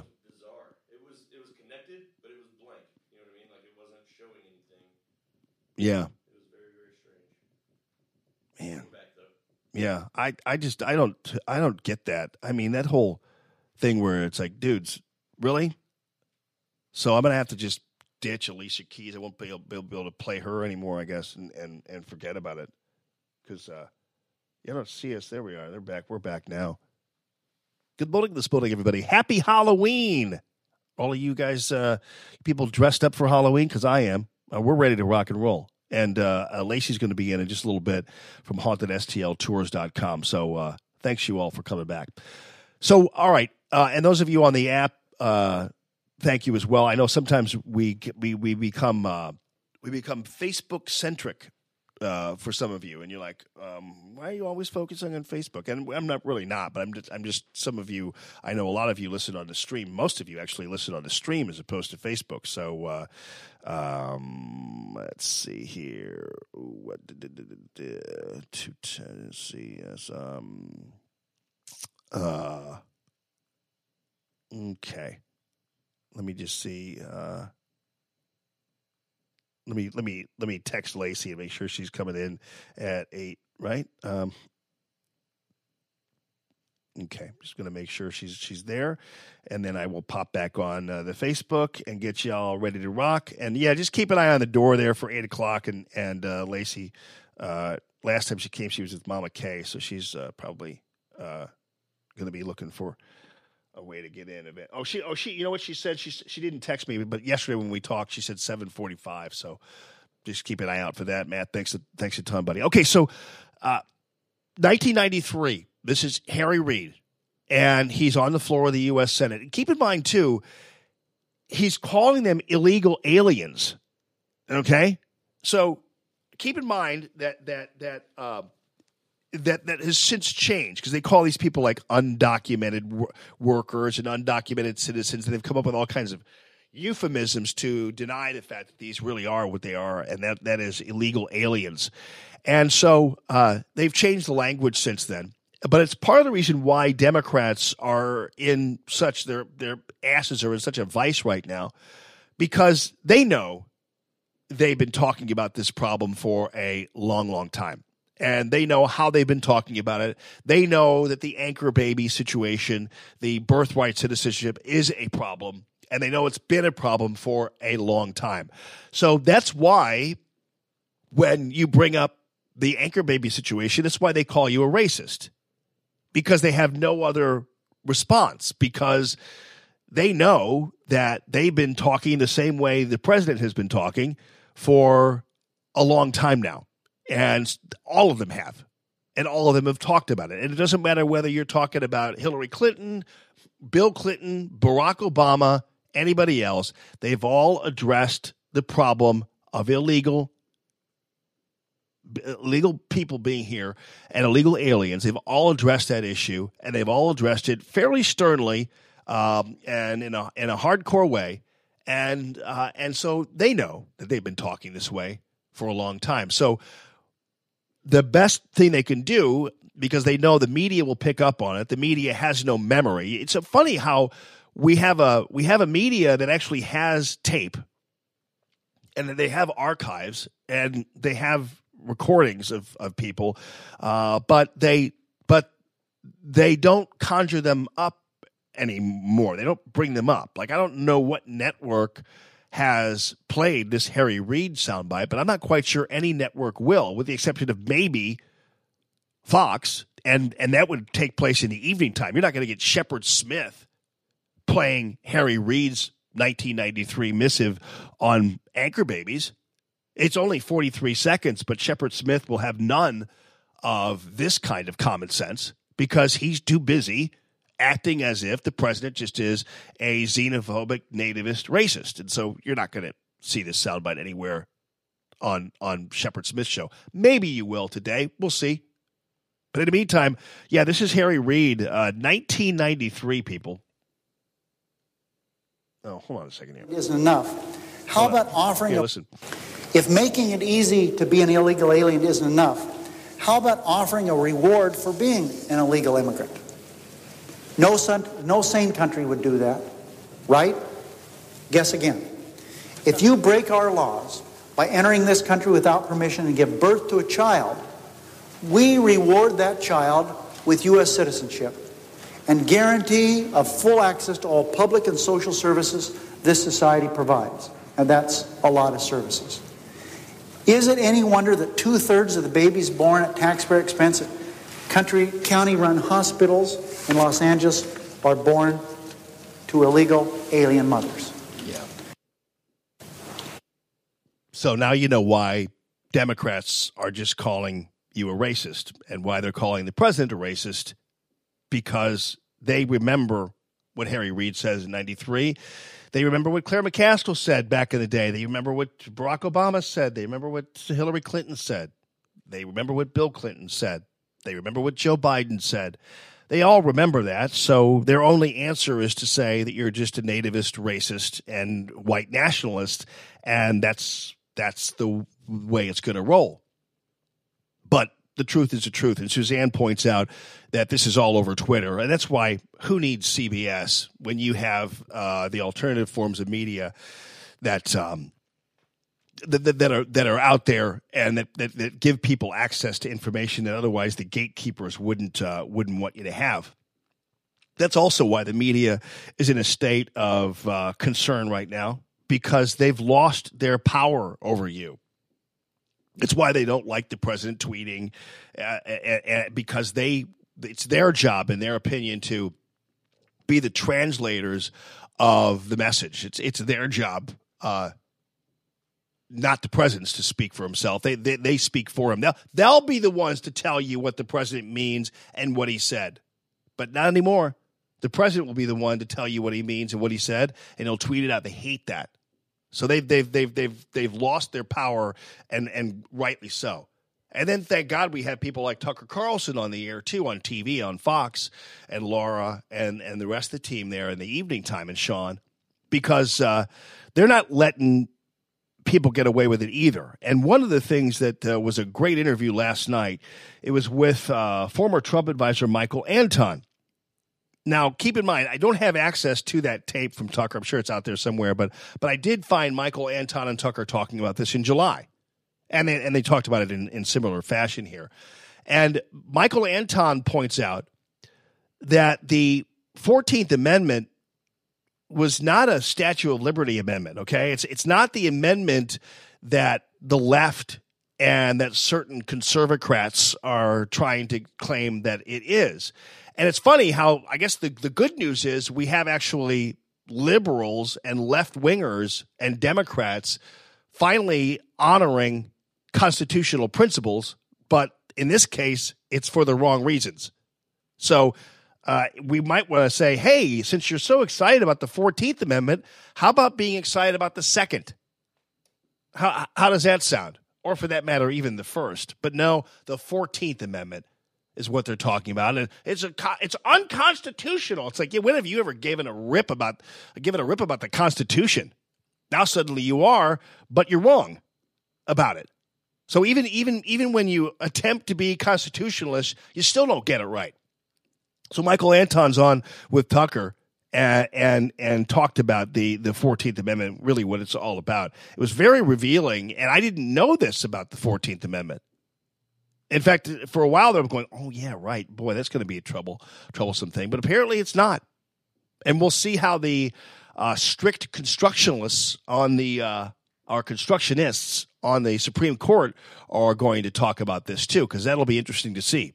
Anyway, here's Michael Anton. He's with Tucker, and uh, this was from July, but had the same issue uh, last uh, last week as well, or, or, or, last night on, on Tucker's show. But here to here here these guys. Most of us grew up learning that the American Constitution, our Constitution, guarantees birthright citizenship. In other words, anybody born in this country, even to parents who are here illegally or simply on vacation.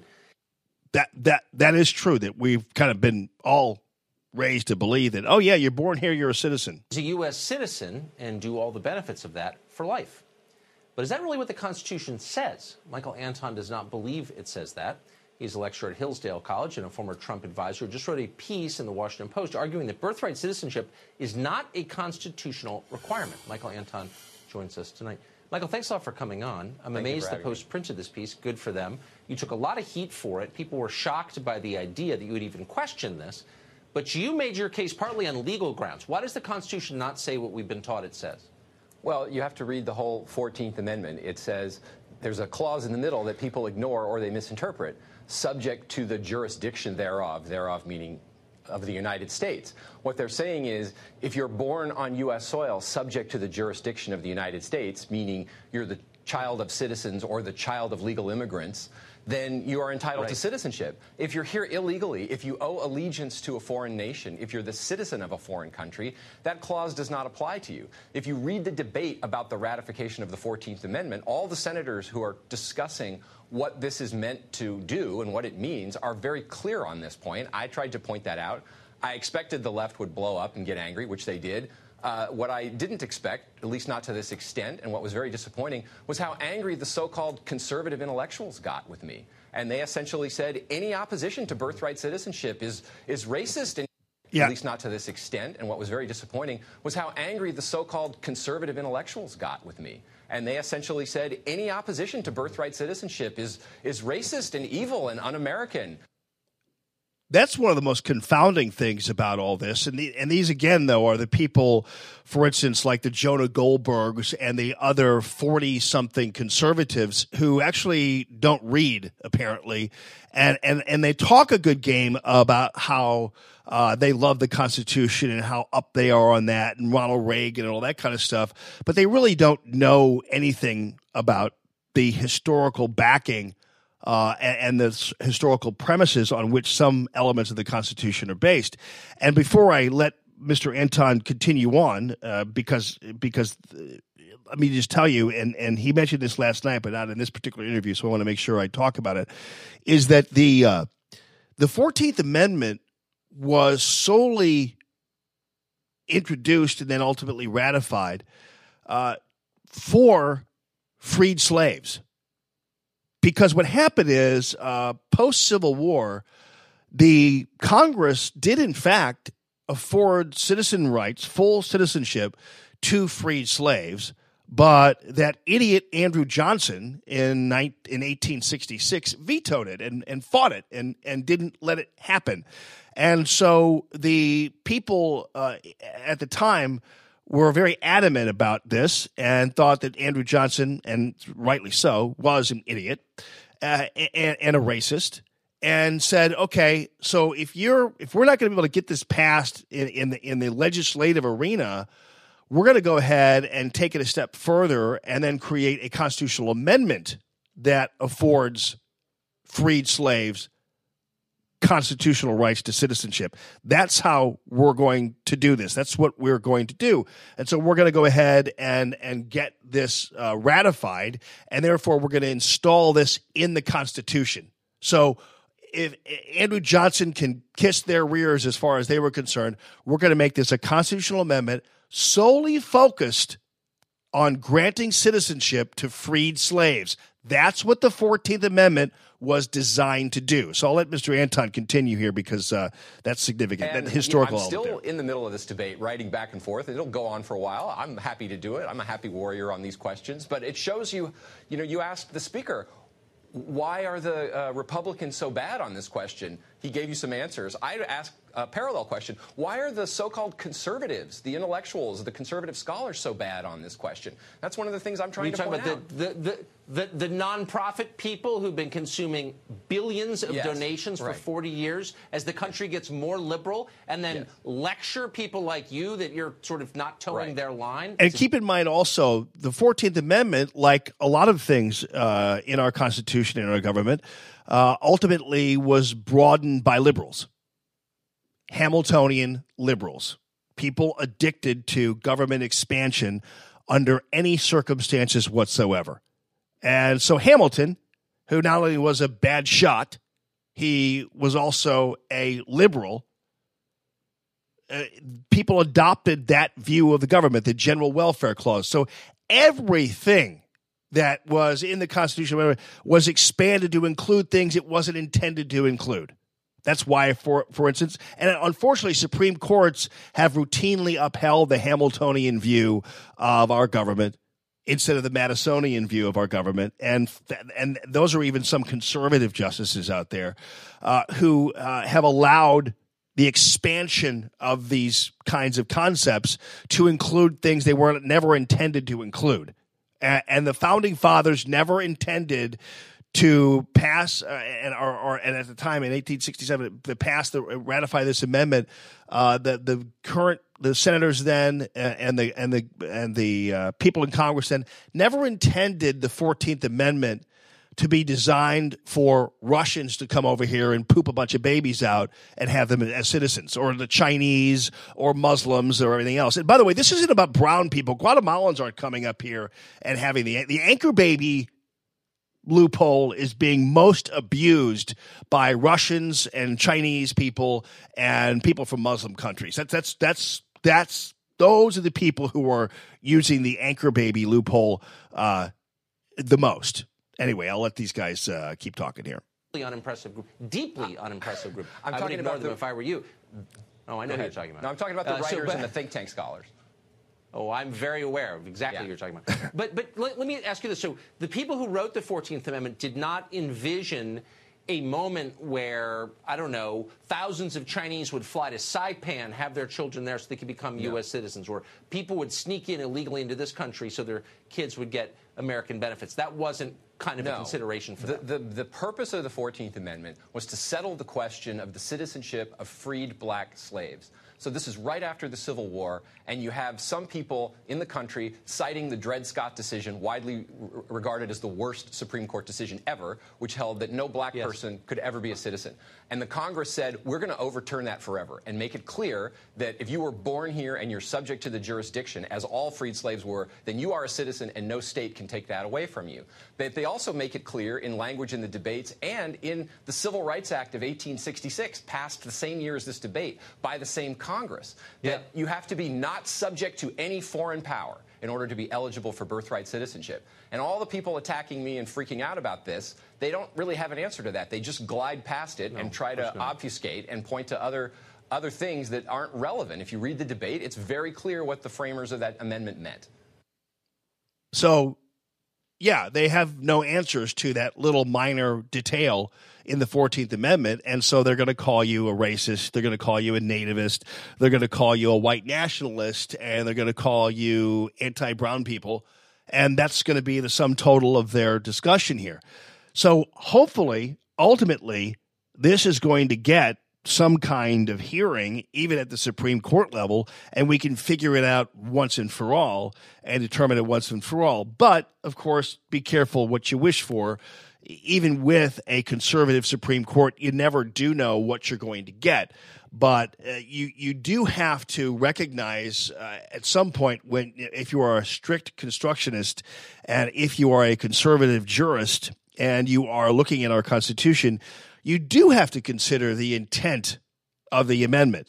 Uh, you do have to consider that, uh, and, and which is why, for instance, when they uh, keep revisiting the Second Amendment, they consider the intent behind what the founding fathers uh, uh, wanted for uh, this country and for its citizenship. And each time they look at the intent of the Second Amendment, in spite of what the left says about it, which is, well, they never intended, it was for a militia, it was for this, it was a well organized militia. It's like, no, it, that's true, but the well organized militia is put together by people, citizens who are armed.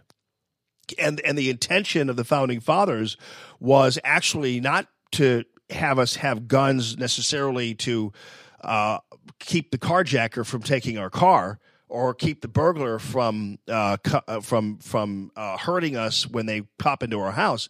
It was actually uh, so that we could pretend protect ourselves from from the U.S. government. That was what the intention of the founding fathers was to arm us so that we could defend ourselves against the tyranny of our federal government because these guys knew a little bit about tyranny. So that's how it all worked out. That's how this whole thing happened. That's why this is uh, is is the issue. So every time they go back to that, they they come uh, they come to that conclusion that we can't take that ability away.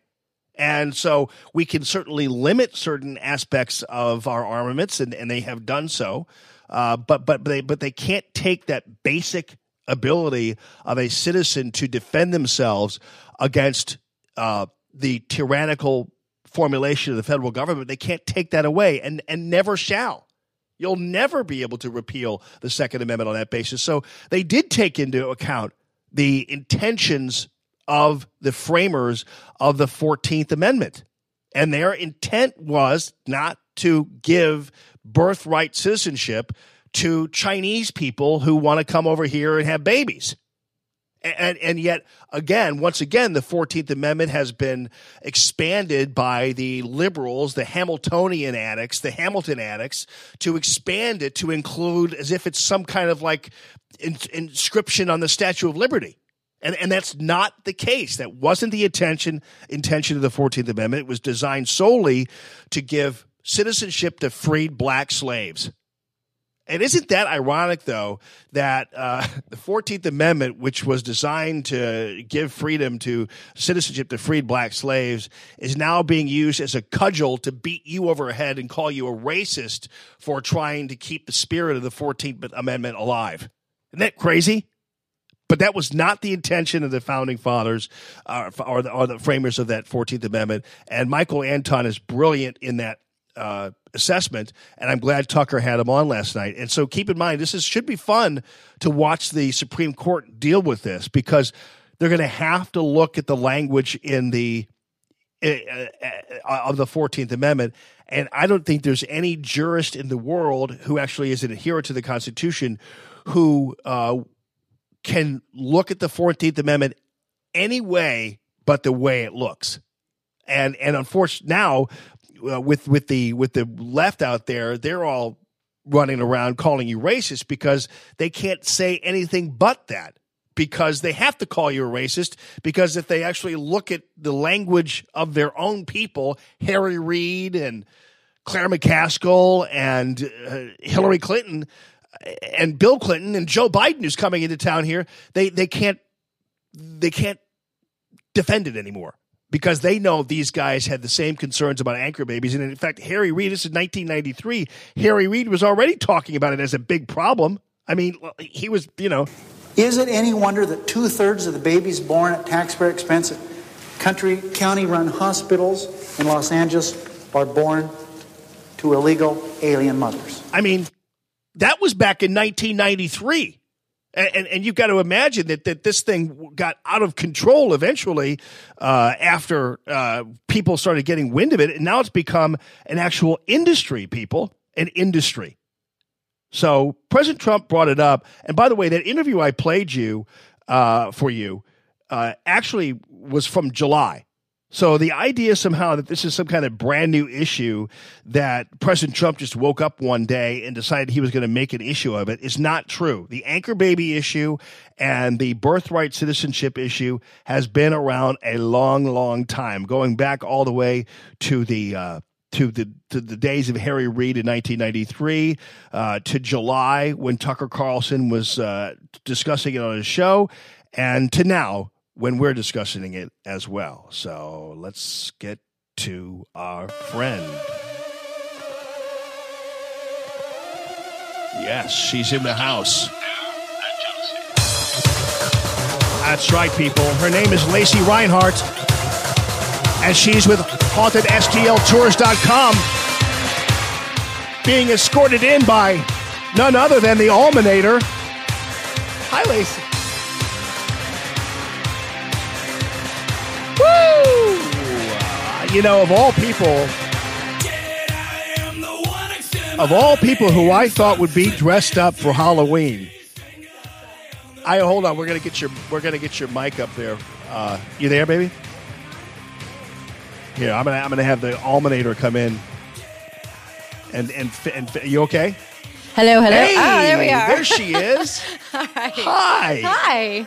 Hi. I How are you? I thought of all the people that I would imagine would be dressed up for Halloween. It'd I, be you. I am.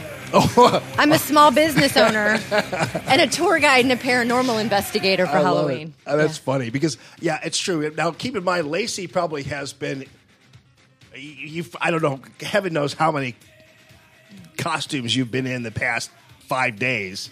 Many. yeah, I'm sure. So, you know, give her give her a give her one morning where she doesn't have to have whatever Well, it is. And it's raining. And it's raining. pouring. Yes. So good night to uh, come to the old courthouse for a tour. Yes, because that we're going to talk about that in a second, and and then also keep in mind the the ultimate costume that Lacey was wearing. Well, the, the one that you're going to see ultimately in a publication coming up, right? Oh yeah. Is is her dressed up in a uh, what do they call it again? Steampunk. It was a steampunk shoot, yeah. Okay. I don't want to say who I unintentionally embodied, lest I Yes. create more problems at the Lemp Mansion. But Yes. I want you. To, Why don't you get up in that microphone just a little bit more, so we can hear your beautiful voice. sure. Oh, there we go. Perfect. Uh, so, okay, here's the thing. So late. This is why, and this goes back. And you guys who paid attention to the Lemp Mansion, uh, Radio Free Allman, Halloween, Redemption Bourbon, uh, Southern Glacier sponsored night at the Lemp, uh, might ultimately. When, when are you going to see that picture? By the way, is it gonna, is it published already? In the next couple of days, next it should couple be of out. days. Yeah. Okay, so so before we started the whole evening there at the Lemp Mansion, uh, Lacey was modeling for a shoot, photo shoot there, uh, in in a steampunk. Which is kind of a uh, a thing. It's like kind of like a, uh manner of dress. So what you find is maybe people in Victorian dresses but leather boots, right? Something like that. Yeah. Okay. Th- think Back to the Future 3.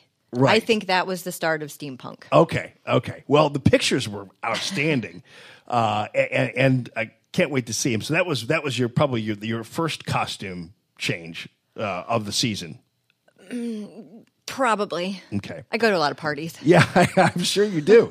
so so uh, the uh, so the that that particular photo shoot, in my opinion, is uh, what I think caused all the commotion that evening. Although, because tracing it back, I came to that conclusion. That, that doesn't mean that that's correct. I'm just saying that I think that Lacey, in kind of taking over the joint and adopting even the manner of dress that people who lived there uh, sometimes even wore, I think there were some spirits there who thought maybe they needed to knock you down a peg because they thought maybe you were taking over.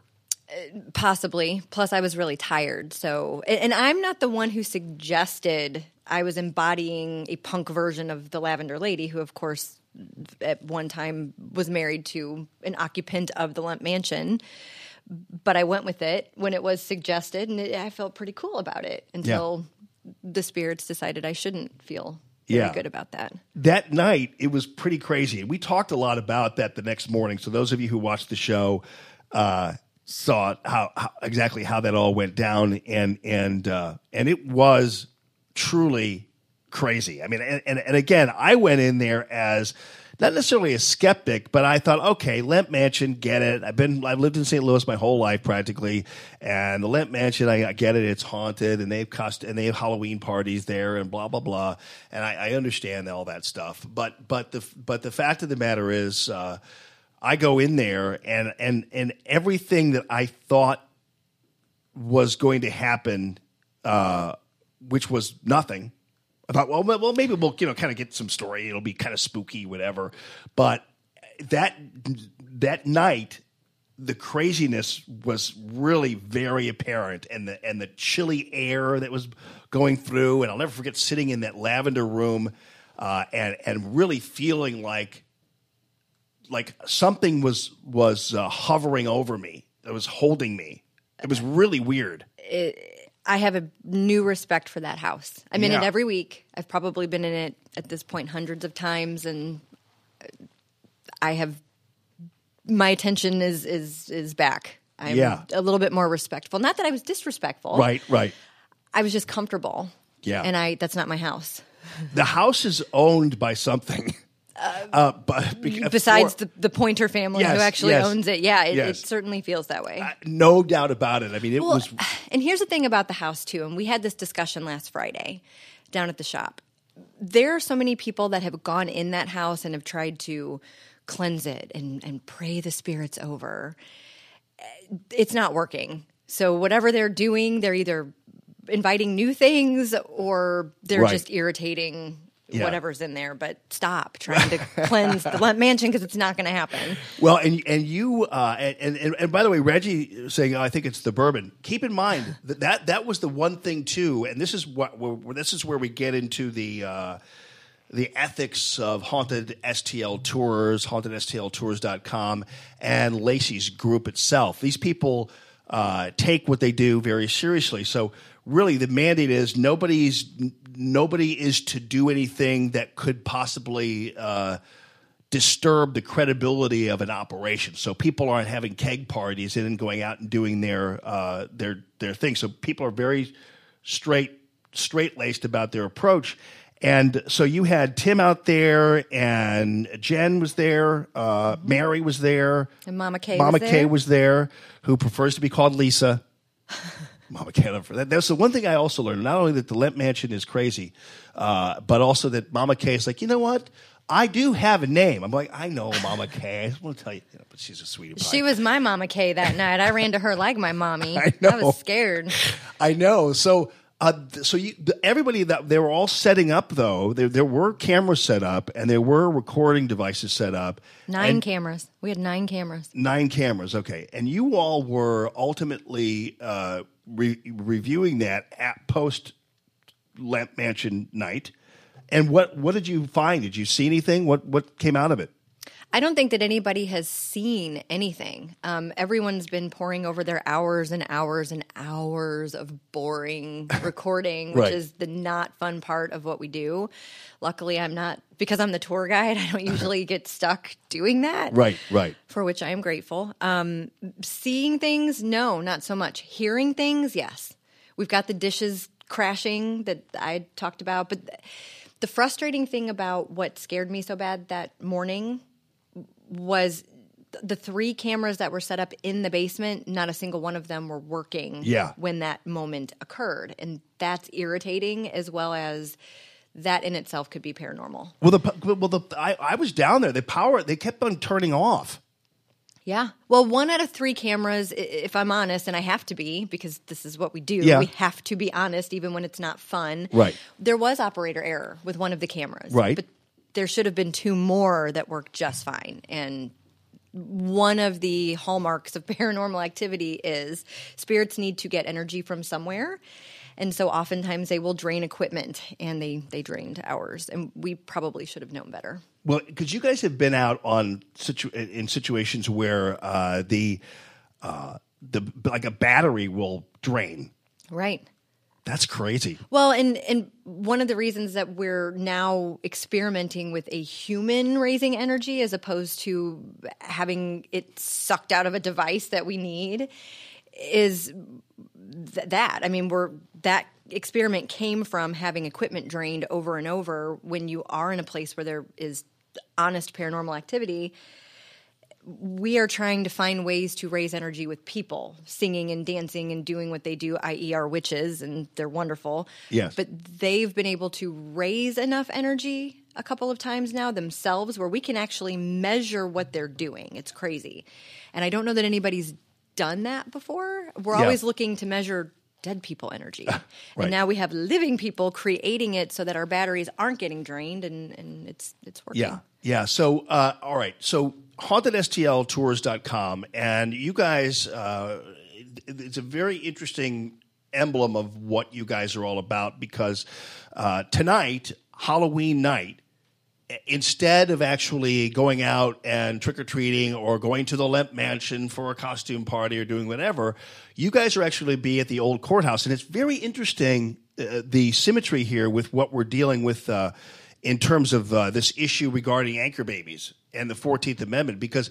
It's it's very interesting and, and so timely because in discussing the Fourteenth Amendment, the reason why the Fourteenth Amendment was ultimately necessary and why the framers uh, at that time uh, in Congress decided it was necessary is because of the Dred Scott case, which actually was adjudicated right there at the old courthouse. it was heard twice Heard twice, quite possibly one of the worst decisions ever made by the courts anytime.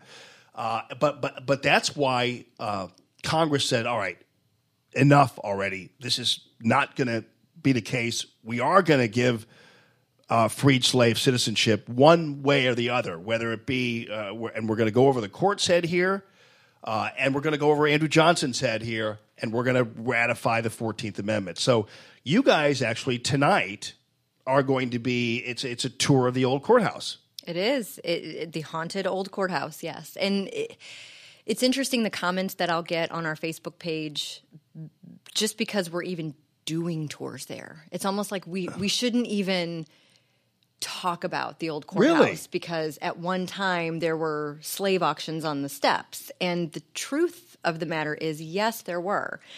But they would have been part of a larger estate. So if someone declared bankruptcy or somebody passed away, oftentimes those slaves were part of additional property. And it, it's not pretty, that's not cool, but that's the case. That was not the big slave auction house that I mean any any selling of human beings is bad, don't get me wrong, Yes. but it was a lot worse in Lynch's slave pens which is at the site of the old ballpark village now. And I don't see anybody protesting ballpark village.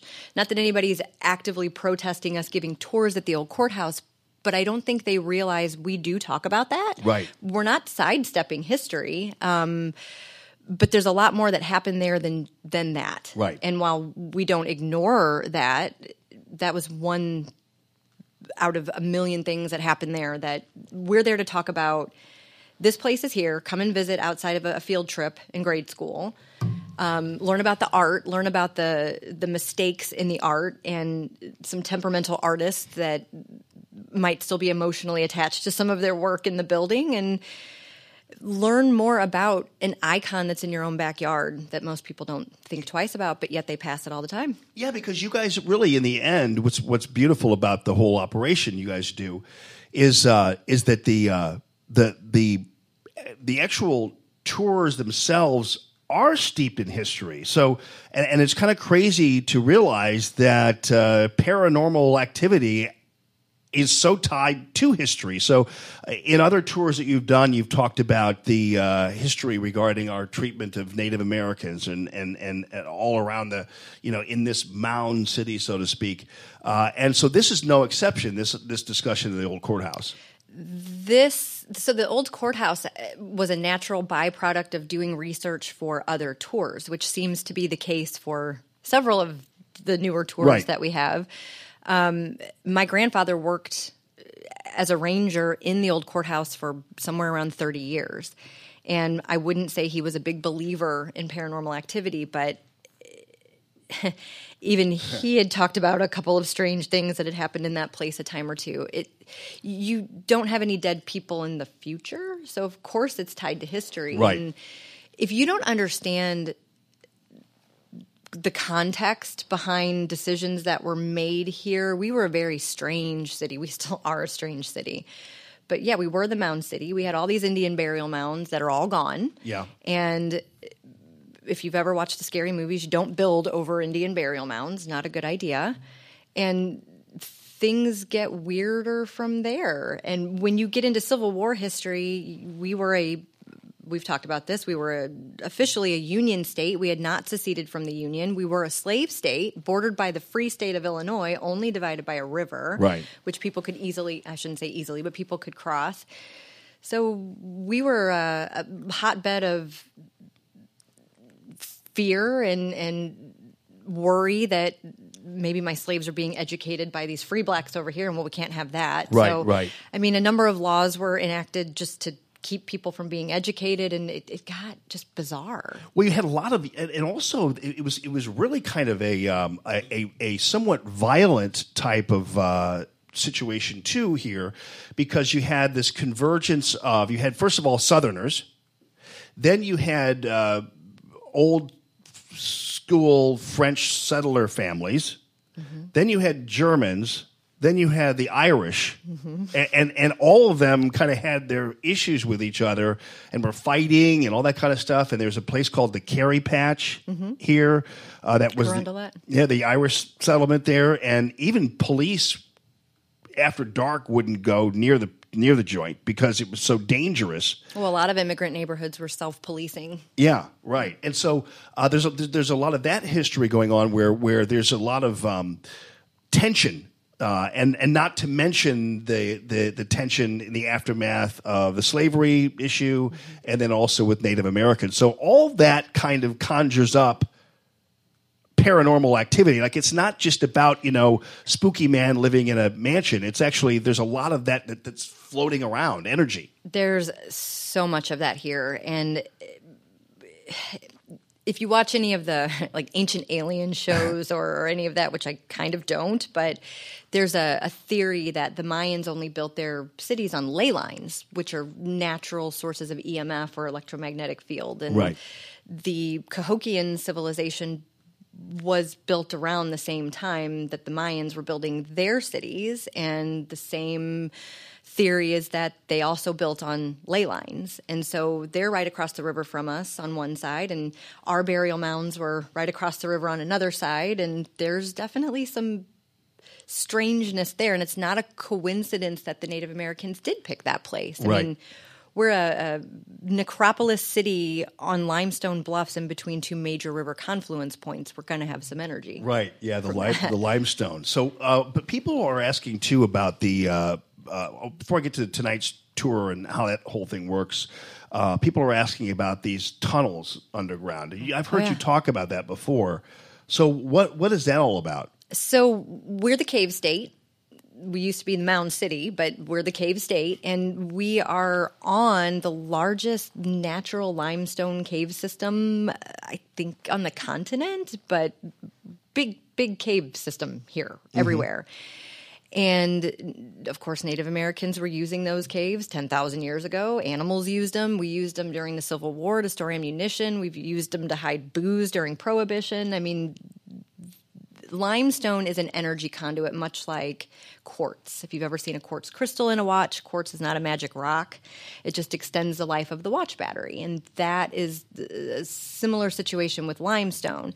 And when you have things like, um, the cholera epidemic of 1849 or you know civil war tensions you're going to have some of that sort of stored in that limestone. So no one can access the cherokee caves. That's a big question almost every time i give a tour at the Lemp. Can we get into the caves? No you cannot get into the Well, caves. who who does get in there?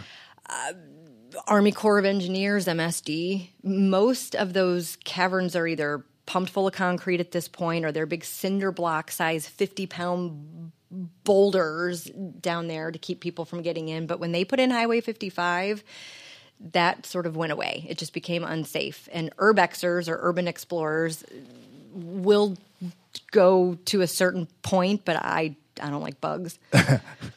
yeah. I don't want to get eaten by a spider or a snake in these nasty old caverns, and they just really don't go anywhere anymore anyway. Yeah. Th- th- There's no Ark of the Covenant in the Cherokee Cave, so Right. just stop, people. stop trying to get down. You're going to get sick. You're going to get a lung infection Yeah. from trying to break in and, and inhaling all that mold and. There's, Right. there's rats. Don't you don't want to be in the caves. You just don't want to be. Yeah, that is interesting. One thing about you- you'd imagine that somebody who uh, deals with ghosts and haunted things and everything else wouldn't be afraid of spiders, I am afraid of spiders. but you don't like spiders. I, I don't. I'm human, and I don't want to see a dead person either. Like if you're supposed to be dead, be dead. But don't. No, I don't want to be clairvoyant. exactly. That is scary. Uh, so okay, so how do we get how do we get to the uh, the tours tonight? Like, how does this work? So you can order tickets online. It's www.hauntedstltours.com. You can go to our Facebook page and just click on the event, and it'll take you right to getting tickets. Or because the f- courthouse is federal property and no money can exchange hands on the grounds, we are set up at Calico's restaurant right across the street. Oh, okay. And we do have our tarot card readers, our witches are going to be at Calico's Oh, good. tonight. And uh, people can get their tickets there. Yeah, uh, and uh, Michelle is Mhm. going to be there, right? Michelle and, Carrie Lynn. and, Carrie Lynn. Okay, good. And Mich- Tim will be there. yeah, yeah. And Lisa. Okay, good. And well, that sounds great. So the the uh, it, wh- wh- why? So you can't do you can't exchange, exchange money on the on the property? Nope. Really? Really. So uh, and and that's just a federal law. It, it's federal property. You can't. I can't set up tarot card readings. Oh, right. Get, well, actually, I. I'm not so sure that is even legal. technically. I don't. Okay, I won't. I won't, I won't get into it too much. Uh, all right. So uh, then, then uh, one thing you mentioned about the uh, about the uh, the paintings there Mhm. uh, that I kind of glossed over. But so so you're saying I don't want to give everything away. Now, how many tours are there then? Is it all, all through the night? we do four different tours. They Okay. start at six fifteen. Okay. And as people come, we'll just do them every. No, they're about an hour. Wow. So yeah.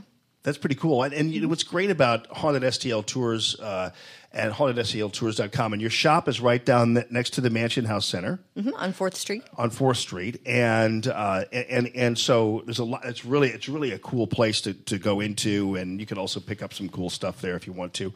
Uh, but but that's one thing that's cool is it is that Lacey and her team they have access where other people don't. So even even when it came to Bellefontaine Cemetery and some places there. Uh, there are people who are taken seriously in this business and people who are not. And Haunted STL Tours is taken seriously by these folks. So That's why we're here. Actually, is we've seen the ones that shouldn't be taken seriously, and it's it's rough. yeah, yeah. I mean, this field is already so easily ridiculed. I, I do it. I mean, I laugh at paranormal investigators too. I Yeah. mean, some of them with their carabiners and all their, you know, K2 meters, and they really do look like Ghostbusters. Yeah. And you just, we have our, our fanatics for sure. But I, St. Louis is a, it's a really cool city. Yeah. And I'm a St. Louis lover first. Right. And being from the Show Me State, I don't believe what people tell me. I want to go look it up and verify it. Trust but verify. Right. And uh, for some reason, the way we naturally give these tours, we're not scripted. It's not, we're not speaking at you. We're having a conversation with you. Right. And it's nice to see what other people bring to the table because we learn from other people all the time too. Yeah, yeah. Well, you know, it's interesting too, and and, and that's one of the things. Like, I've never really been. I, I've never really. I'm not. I'm not really. I've never really been tied to the whole paranormal thing. It's never been. Uh, I've always thought. I've always had this vision of people who do paranormal stuff as being a certain type of person, Like the. Trekkies of the ghost world. Yeah, the people you, Yeah. you, you've described. And so uh, meeting you and knowing what I know about you and your team and everything else, it was kind of like really amazing because it opened up so many brand new doors in terms of historical relevance, in terms of the reality that there is energy and aura out there. And actually, it helped that it was Lacey who's kind of like the Marilyn Munster of the world, world to a certain degree because there are a lot of people who work with her and she works with, but those people are people, uh, the serious ones trust her. So, for instance, you have people who are truly like clairvoyant. You have truly the the, the mediums and people like that, who otherwise you're you never are going to have access to. Like I know Michelle and Carolyn probably would never be at a place like Calico's or something if they didn't trust you. And No. because because they're very serious about what they do. Yes. And they don't like to be, you know, kind of it's it's not a matter of exploiting or. They don't they don't commercialize themselves. And so if they didn't trust you, uh, they definitely wouldn't be there. And they're real people. These are real people. I mean, Absolutely. It, trust is hard to earn. And when you get to do some of the cool things that we get to do and you're allowed free reign in some of the places we are we do take that very seriously it, it is a privilege and thank you everybody who lets us go into these places and explore Right. um, even when I was urbexing younger, I never tagged anything or took anything. They call it architectural salvage. I call it stealing. Yeah, I mean, right. if it's not yours, leave it there and you know check it out and take some photos and be done. Yeah. So we we are very respectful. We don't need to make up paranormal activity. We don't have to do that. It will happen or it won't. And ghosts don't work for us. And we've certainly found out together that when you're least expecting it is when they'll knock your block off if you're not careful. I know that was really something the limit. We'll talk more about that in a second, and we're also going to talk about pro wrestling because we have to. Because uh, not only is because Matt's dressed up as a pro wrestler, but because Lacey has a certain tie to pro wrestling too. So we're going to have to uh, deal with that. One of my favorite stories, and actually I experienced this firsthand, and this is this is a measure of the respect that Haunted STL tours and all the team actually take, and especially Lacey, uh, based on on the tours we've taken together. When uh, we were out at Bellefontaine Cemetery, I'll never forget the first time we were out there. And at that point, I was looking for, uh, I was actually looking for Sara Teasdale's uh, grave. I'm work, work- doing some things there that I haven't really talked a lot of, about with, with you about it. But anyway, I've, been, I've always loved Bellefontaine Cemetery and loved the history, the back of the history. We were at Calvary too. Is that uh, Lacey would go and and when she came across a certain gravestone or whatever we visited, she'd start pulling the weeds uh, off of the or, or or removing the brush from the so so she takes a very loving caretaking approach to the very things that she experiences and deals with which I thought was pretty cool. I mean, it's a pretty good measure of like how seriously you take uh, what you do Well, and how lovingly you approach your subjects. I like that. it, that's somebody's grandma or grandpa or brother. Even if they're nobody's anything, they're still somebody. I Right just, on. I, I don't know. I feel All like it's my own house. Well, we're going to um, we're going to come back and then we're going to talk a little bit about wrestling. I'm going to pay a couple bills here really quickly though first, because you're listening to Radio Free Allman. We are live in the Discovery Design Truck Care and Manufacturing Studios.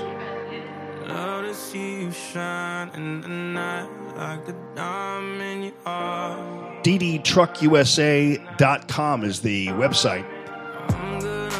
And we, of course, appreciate all you who listen to us and support the show. And so that would include, of course, Eric DePuti. Thank you, brother, for your support of the Radio Free Allman product and uh, continue to help me as we approach Radio Free Allman 2.0. Naputi Wellness, naputiwellness.com. For all of you who are uh, in the throes of kids with ADD, ADHD, maybe migraine headaches, PTSD, stomach pain, back pain, whatever. Uh, Eric is not the pill thrower. He doesn't sit there and band aid the issue with uh, pills or medications. Obviously, there are some people who desperately do need them, and so that's not beyond the realm of comprehension. But what he does is he does, uh, for instance, the non opioid pain drip. So you have some uh, young athletes in your family, whatever, and they have injuries. The last thing you want to do is get them on pills, pain pills, because that causes problems on down the line. So the non-opioid drip is a great one, and we all know what the opiate problem has been in uh, in this country, and and so that's something that you don't have to uh, deal with at that point either.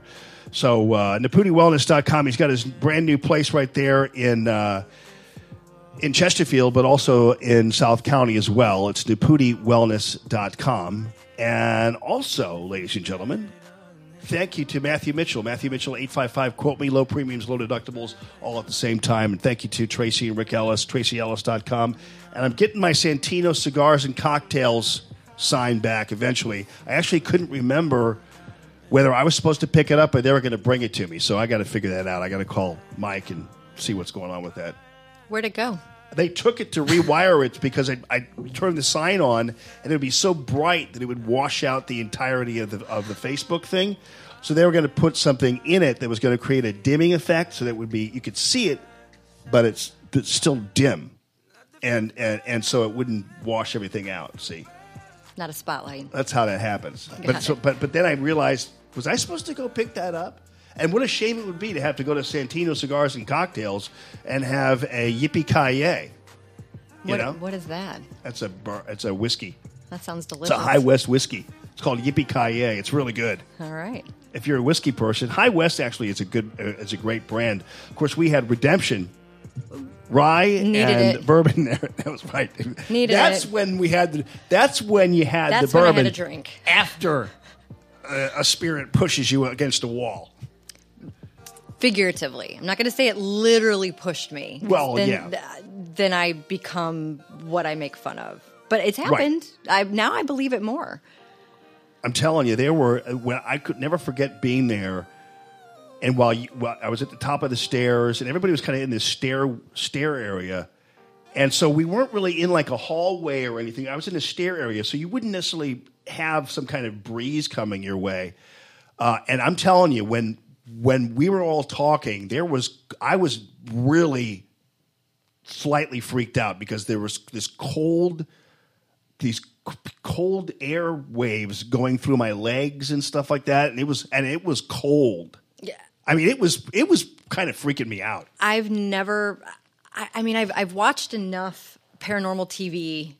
I used to. I avoid it like the plague now, but I've I've watched enough of it to know. I know what cold spots are. I know how they Yeah. behave. yeah I've heard people talk about I've been attacked by a spirit and I think you need a therapist. like more than anything, I just hauntings are usually just so subtle.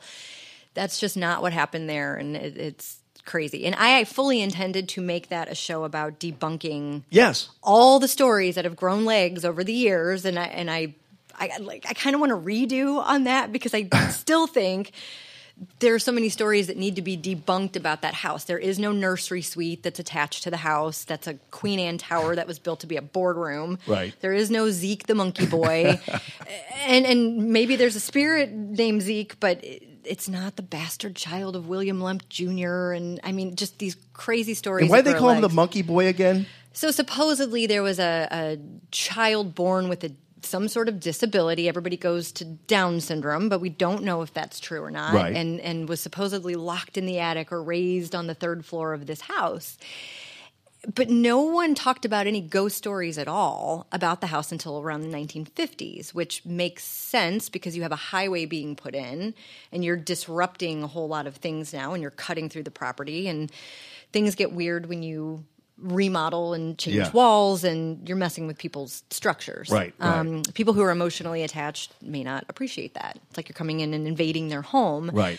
But many people died in that house besides the Lemp family. It did have a boarding house era from 1949 to 1960 and was very rundown. And the only reason the Lemp mansion still stands, besides the loving care of the Pointers who bought it in 1974 and have been there for a very long time, but the DeMenil mansion that's on the corner is a Greek revival mansion that people were screaming about, please don't tear this down, right around the same time they were going to put in the highway. And that whole street was slated for demolition. Wow. So because people banded together to save the DeMenil, the Lemp was ultimately saved too. Wow. Okay.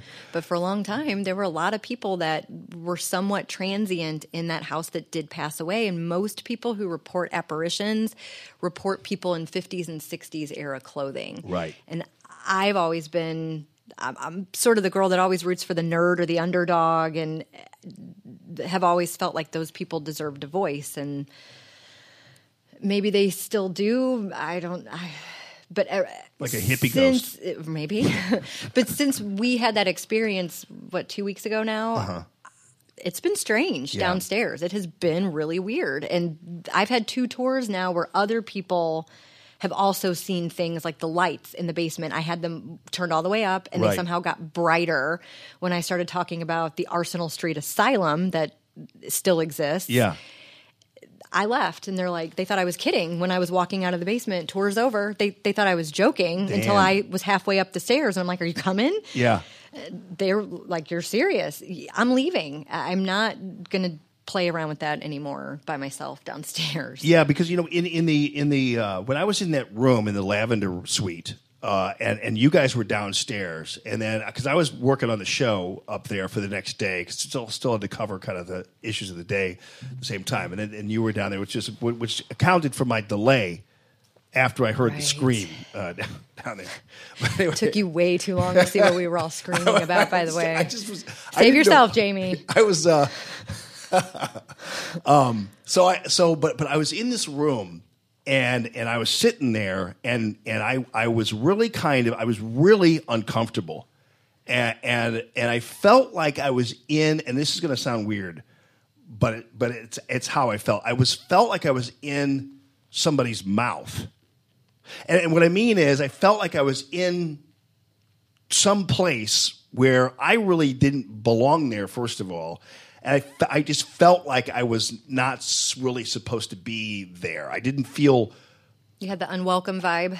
a little bit, yeah. I mean, I, I, I just felt like, it, it, but but it, it, it was either like I was in the, in the mouth of some kind of like whale or something, like what I would imagine, or I was being looked at. And I think that's way too simple and too cliche. But I felt like it was like like I I felt like one big what are you what the hell are you doing here thing. Well, yeah, and think about it too. How many how many books have been written about the Lemp? How many radio shows and Halloween specials and things have been done there at the expense of spirits? And you can be a Zak Bagans type and watch him be watching this or something and come after me, but you don't sit in a room and say, "Come at me, bro." Yeah. You don't antagonize Right, no. things because even if you're the big fish here, you're going to die at some point and you're going to be face to face potentially with that thing that you were egging on. And Yeah. Right. They were a little tougher back then, Zak. So Yeah. just, just saying. I. I don't think it's wise to do that. Plus, respect your elders for the love. You know, like these people lived and died and deserve to be talked to like people because Right. that's what ghosts are. They're dead people. And and also, I think it was great too. And then we're going to get to uh, the wrestling thing in a second. But uh, the other thing that's that's interesting too, and and this is important because uh, one of the things that's a little disturbing about some of the like the Lemp Mansion issue is that everybody just kind of writes the Lemps off like they were just a bunch of crazy. Uh, horrible people.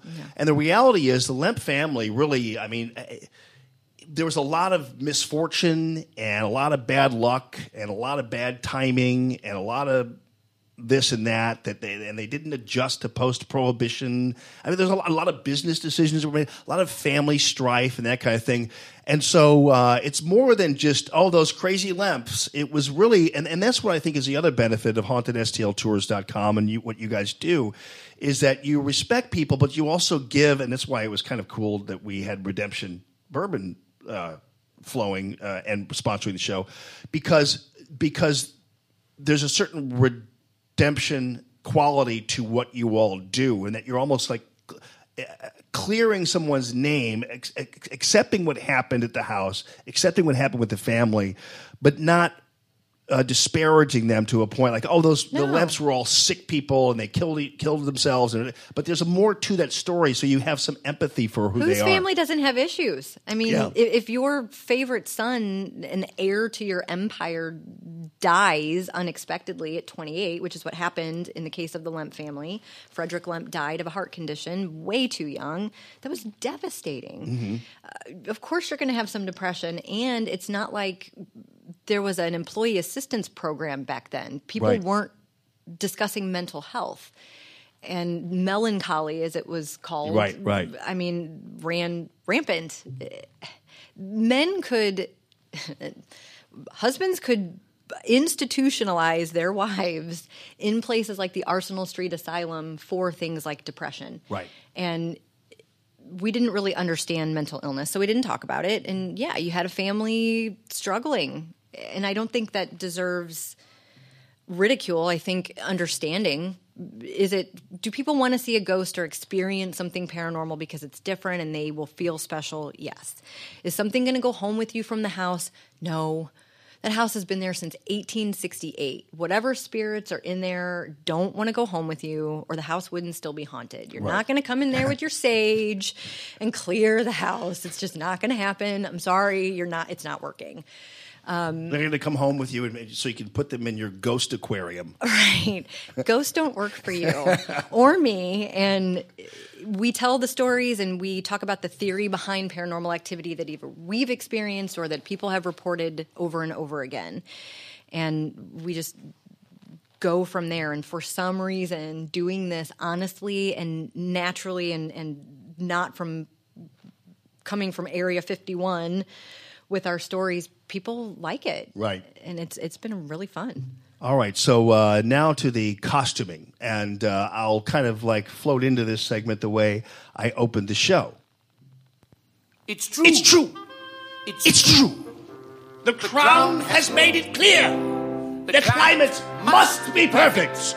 Oh, yeah. Come on, Lacey, sing with me. A law was made a distant moon ago here. July and August cannot be too hot. And there's a legal limit to the snow here in Camelot. Oh, sorry, Richard. Didn't mean to step on you. I don't know this part of the word. Forbidden till December. Till December. I'll just do this. Exits March the 2nd. On the dot. By order, summer lingers through September. September in Camelot. Lacey, have you heard this before? Come on now. Camelot. Camelot. Is there a remix? I know it sounds a bit bizarre, so I'm. I think I'm dressed as Richard Burton. I don't know. Camelot. Camelot. That's how conditions are. Come in here, Allmanator. Let's uh, fight The rain may never fall till after or dance. Actually, let's do that. By eight, the Pinky's out. fog must disappear. In short, there's simply not A more congenial spot for happy ever after They've lost it. than here in Camelot. Oh, they pulled me off. I played this earlier. Did they pull me off of this? It's Camelot. You guys can't do that. Oh, You're the we're back. king. I'm the king. Off with their heads. Camelot. Camelot. Uh, Are they, oh, no, no, I it's just, know it gives a person pause. it's just the uh, broadcast. It's just the i- internet connection. Camelot. Is it the Those are spirits? traditions laws. The snow may never slush So- upon the hillside. Matt is dressed up as the Allmanator, light must appear. and he didn't know. In short, there's simply The knots are more congenial spots for happy ever aftering than here in Camelot. Yes, people. So he's dressed up as uh, the Allmanator, and Matt didn't know. I told him, I said, Lacey's going to love your costume, first of all, because you're dressed as a wrestler. And it just so happens that Lacey Reinhardt's dad, this, this actually is a, a really cool thing, is used to be a wrestler at Wrestling at the Chase. Yeah. Uh, okay, so, and, and, and, and Lacey and her dad are really close, which is cool. Hi, Dad. Uh, I did. Uh, does he listen to the show, by the way? Yeah. Oh, he does. Yeah. Okay. So he was he was kind of like uh, I, I I said this earlier. He was kind of like goth before goth was cool, right? My dad looked like Gary Oldman's Dracula when I was a kid. Um, sideburns and long hair, and always had a motorcycle and Yeah. real, you know, badass kind of guy. He's not. He's a big teddy bear and love him to pieces. But yeah. Okay. So what was he? Where was he? Uh, so what was his stage name and what what what, what did he do? I can't believe you're making me do this. So, my dad's character was Eric Von Ryan, and he wore a cape and the whole unitard, and not quite the Nacho Libre getup that Allmanator's got going on, but.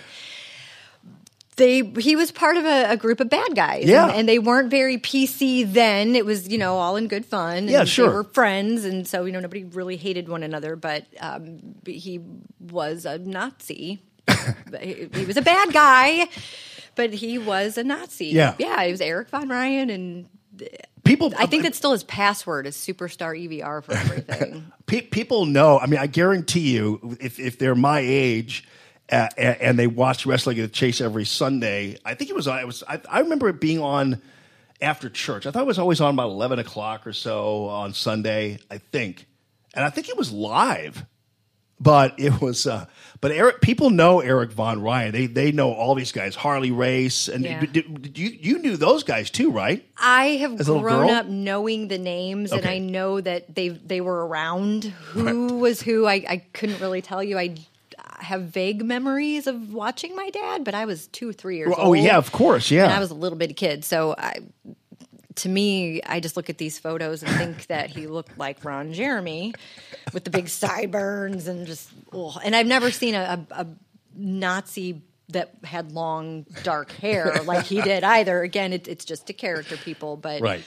yeah. Well, that's that- okay that because we when, when we were always uh, when we were when I would go to uh, to uh, you know the movies with my dad and we'd we'd go you'd see all these Nazi movies and and and and I I was the Nazis in those movies always spoke with English accents. I was always always kind of really like really like what like, like Hardy Kruger and these guys were all talking like you know Maximilian Schell. They all spoke kind of like in with English accents. Like you're a Nazi, that's okay. So no, I mean it was it was uh, and then he had the he had the helmet with the spike on it, right? He the, the No, oh, I he don't didn't. Okay, think. No, I don't think Dad ever had that. I think that was the Baron von Raschke. Oh, okay. Oh, right. with Okay. the claw. Okay. Because some people mentioned that earlier, and I, I knew that wasn't him, so I thought maybe okay. I just wanted to clarify that. once no, my all. my dad had the long, flowing red satin cape.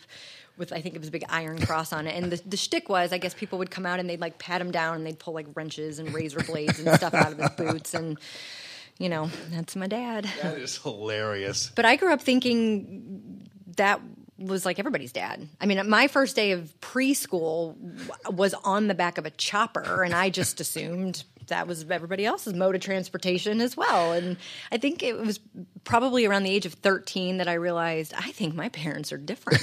well, because your mom was actually a singer, right? Like a mm-hmm. lounge singer. Mm-hmm. Mom was a singer, dad was a TV wrestler.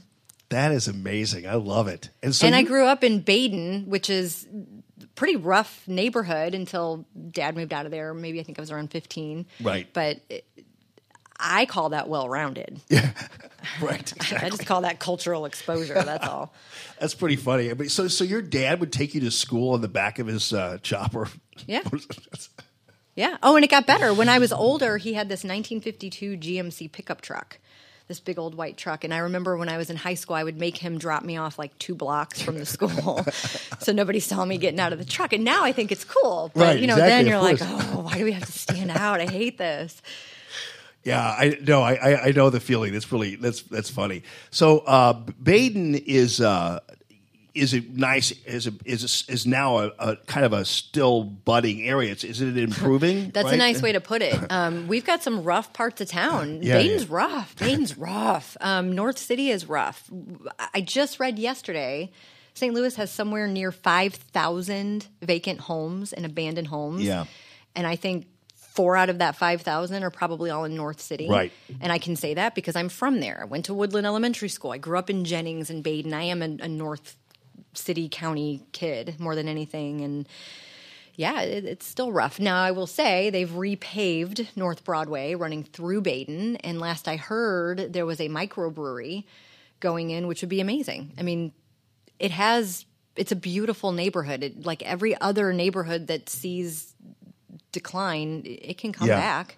Well, we we we talked about this yesterday uh, because I was talking about desegregation and, and and the ways in which our leadership kind of. Uh, r- r- Keeps us segregated? Yeah, Yeah. and keeps us segregated. But one of the things that I've really learned a lot about uh, in in knowing Lacey uh, and and Mama Kay, Lisa was the one who introduced me to her when you guys started uh, the haunted STLtours.com, is a, a brand new appreciation for St. Louis and St. Louis history, and even for that matter, St. Louis architecture, which mm-hmm. oftentimes, you know, we we walk downtown or walk along Washington Avenue, whatever, and and, and we don't pay attention to anything above us. You know, we're just just right straight forward. But if you looked above you, or actually you go anywhere, I mean, you could go around here to the hill and see magnificent things if you just mm-hmm. look. And I'll never forget going down to Carondelet with you, and I, I was it was crazy because I forgot all about it or never learned much about it. And there are homes down there like from the 1700s there. Yeah. Uh, and yet normally Some of the oldest structures in the city are in Carondelet. It was its own city until 1871. wow. It wasn't part of St. Louis. And and we have ties. There was a St. Louis Jack the Ripper suspect that was arrested and actually jailed in Carondelet. Oh, really? The, the number two Jack the Ripper suspect during the era of the Whitechapel murders. And it was a man named Francis Tumblety that spent an awful lot of time in St. Louis. Wow. Yeah. Well, you well you go down there, and one of the things we saw down there was a uh, building. I was like, "What is that building?" And it was right across from some um, stables. It looked like they looked like horse stables, but you had a place where they oh, that's where they kept the horses when they switched them out for the carriages and all that. I'm like, wow, this is all still here. It's pretty amazing. Mhm. And then and then you also. Uh, in downtown, uh, the, what is the place? Uh, it's the near north side. It's right about where Cass starts, I guess. I think. Yeah. Uh, right near the Post Dispatch building. Uh-huh. There's a there's like an old roadhouse down there. or So there there is a house um, that is not marketed as being a haunted house. It it, it is haunted. Sorry, um, it's positive, but it's a house where there was a lot of music and it was a tavern and a gambling house and a brothel at one time.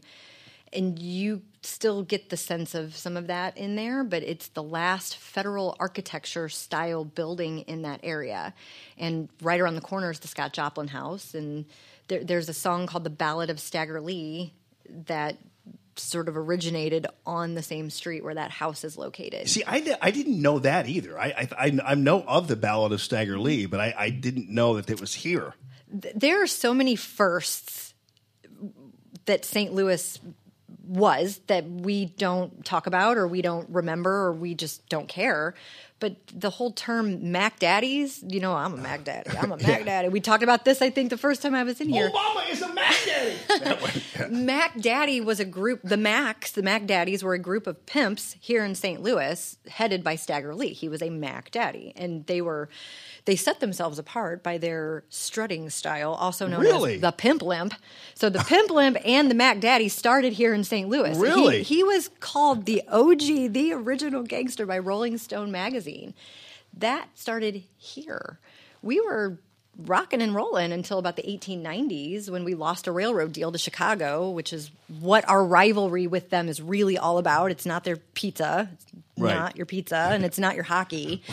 It's the railroad deal that we lost. And that was the beginning of St. Louis's economic decline. And where you have people struggling to pay bills or they're scared about not having that, you are cranking up the tension and the anxiety that again we're over this massive limestone cave system throw in some politics and maybe a great depression and you've got some haunted stuff Wow. I mean, I you know, I I, I it'd be interesting to uh, write ultimately a there, there's a there's a really interesting book uh, called Low Life and it's and it's written by Luc Sante and I do believe I almost believe that the gangs of New York was was actually based on that book I don't I can't remember but but the Low Life was all about uh, New York City uh, around the tur- in the 1880s turn of the century there and it was a rough ass place. I mean, it was it, it was. I mean, people think that things are kind of str- strifey now and violent now and everything else, but I mean, hell, you go back to St. Louis, even go down to the police department there, and you will see uh, when, when it comes to police officers who've been killed. Look at the, the at the at the 1920s, and there were there were police officers killed practically once a month here in St. Louis, uh, and and it was it was a rough place back in the twenties and the in the early teens and and in the turn of the century. And I think it'd be fascinating. You could you could we could write a book just like Luc Sante did about New York. Absolutely like you have time, but you know. right well i can't write any kind of real book until my parents are gone like i just don't want them to, to know all the things that i know about i guess um, Oh, that you did.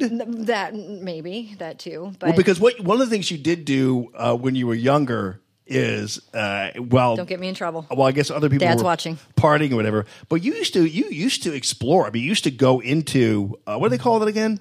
Uh, what what what did you call when when it comes to urban, Urbexing? Urbexing. urban exploration urban exploration yeah but when you were like a teenager, you were doing that. Well, when I was a teenager, it was the the mid '90s, and What sorry. a bit! Oh, she's a bee. I am sorry. Um, yeah. So when I was younger, there weren't as many surveillance cameras, and yeah. Pyramid Corporation owned a bunch of buildings downtown then, and they sort of went belly up, and it was a bit of a free for all for a while. Um, and yeah, I, I, when you grow up here and you are very comfortable, I walk into a abandoned crack house like I own it, and do it in broad daylight. If you're gonna urbex, just do it in broad daylight because you look a lot less suspicious. Not to mention thugs and people who want to kill you are probably not awake at 10:30 in the morning. so that's the best time to do it, but Yeah. I don't recommend trespassing. I don't recommend doing those things, Right. but now it's a lot harder to get away with. And by the way, if you do get busted, it is a trespassing charge. And if you have a firearm, it's burglary in the first. so be very careful.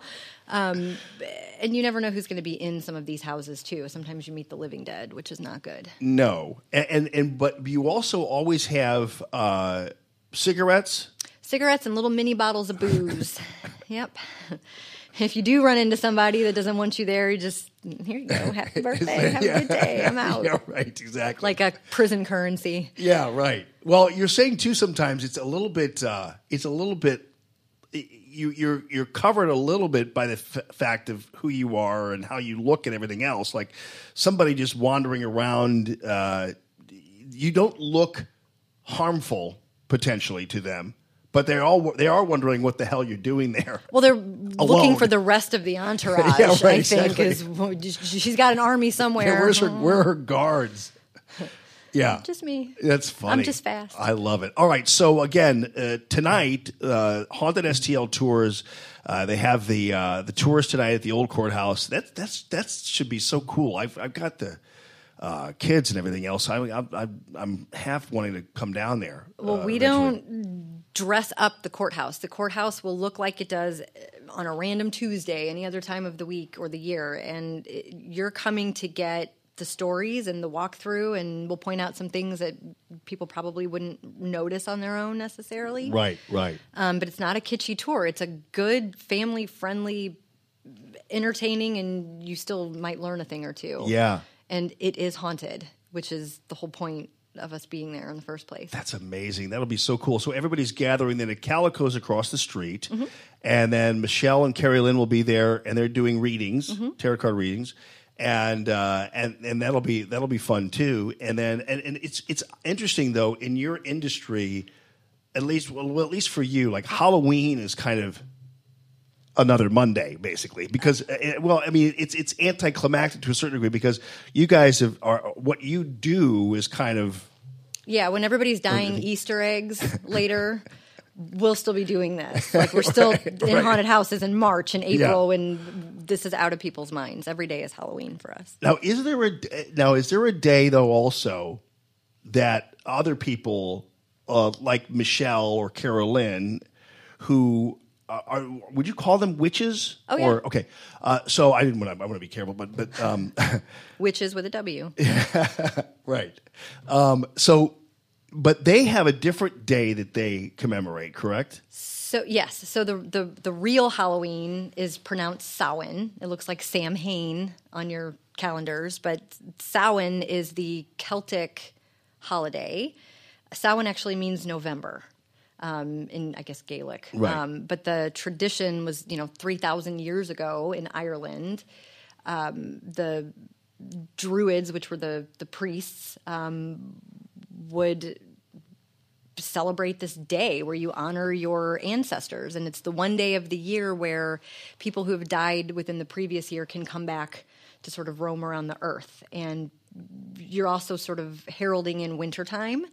And so it's the time of year where the veil is the thinnest and, and you know, the living and the dead can communicate. And that scared people back then. I mean, 3,000 years ago, you were very much at the mercy of the elements and the land and what you could harvest. And so Samhain being celebrated late in the fall season was really the ushering in of winter. And people would leave sweets and things on their doorsteps or in front of their places where they were living to appease the spirits so that they wouldn't come in and bother them. And that's where the tradition of trick or treating comes Mm, from. Okay, so what day is it then? Uh, November 7th. November here. seventh. Okay. Yeah, this year here it is. Wow. And I cool. I will be celebrating that day. So I love Halloween. Halloween Yeah, is sure. still my favorite holiday. Um, but I do the we'll do the old courthouse, and I'll probably be at home watching Garfield's Halloween later. You know, like it's sort of like a New Year's Eve Right. is amateur night. I'd Yeah. rather drink on a Tuesday, you know, and it's not so crowded. So I'll be celebrating Samhain. Garfield's Halloween is that your uh, Garfield's? Halloween and Great Pumpkin Charlie Brown. Oh yeah, right. I love it. Heck yeah. All right, Lacey Reinhardt, thank you so much for being with us. Thank and you. hauntedSTLtours.com is where where you can get your tickets and more information. And uh, are you going to be at the shop later on today? I will be at the shop. Yes, we're going to be open today, probably till around six. Okay. There's some really cool stuff there, and some of it's serious stuff. It's not like you know. We have metaphysical things, and we have some different Yeah. stuff at the shop. It's a, it's a cool place, and so it's right next to what's what's the exact address? It's right next to the Mansion House. It's yeah, right there. it's the- three thirty eight North Fourth Street, Okay. right next to in between Mansion House and Gentry's Landing. Mansion House and Gentry's Landing. Awesome. Okay. Uh, tonight, tours of the old courthouse. It really, I mean, if, some of you might even be. uh, Are you the people that turn your lights off and leave the neighborhood and try to find something to do? Well, uh, this would be perfect for you if that if you're one of those people. Leave a bowl of candy. Yeah, leave a bowl of candy. I know, I get it. But, Don't abandon. but some of you, some of you do uh, do that, and you're you're looking for a plan. And instead of seeing a movie or something, go down to the old courthouse. It's going to be fun. It's going to be a really educational night, but also, you know, Plenty of parking. Don't mystery. freak out about downtown. Oh, It's no. fine. downtown's great. mean, people need to realize that there's a this town has a hell of a lot to offer, and we just need to It uh, embrace it and also uh, envelop it and appreciate it. I think sometimes we just take so much for granted here that we uh, we miss it. So, thank you to Discovery Design, Truck Care and Manufacturing. Thanks for the studio, you guys. ddtruckusa.com and thank you to Golden Oak Lending 314-567 gold. Now is the best time to buy a house when you go into the wintertime? Yeah that is the best time. You think it's uh, not the best time? It is the best time. Even with rates going up a little bit too. Refi is great. Get your mortgage check up there. 314-567 gold. And of course matthew mitchell 855 quote me. Proctor drapery proctor spelled like doctor proctordrapery.com and also Deputy Wellness, DeputiWellness.com. Santino Cigars and Cocktails right there on Vogel Road in Arnold. Thank you so much for your support. And Rick and Tracy Ellis, TracyEllis.com. Thank you so much for all that uh, you all do too. So, uh, Lacey Reinhart, great to see you. You too. And have a great day, everybody. Happy Halloween to all of you. Matt Morgan, thanks a ton. See you.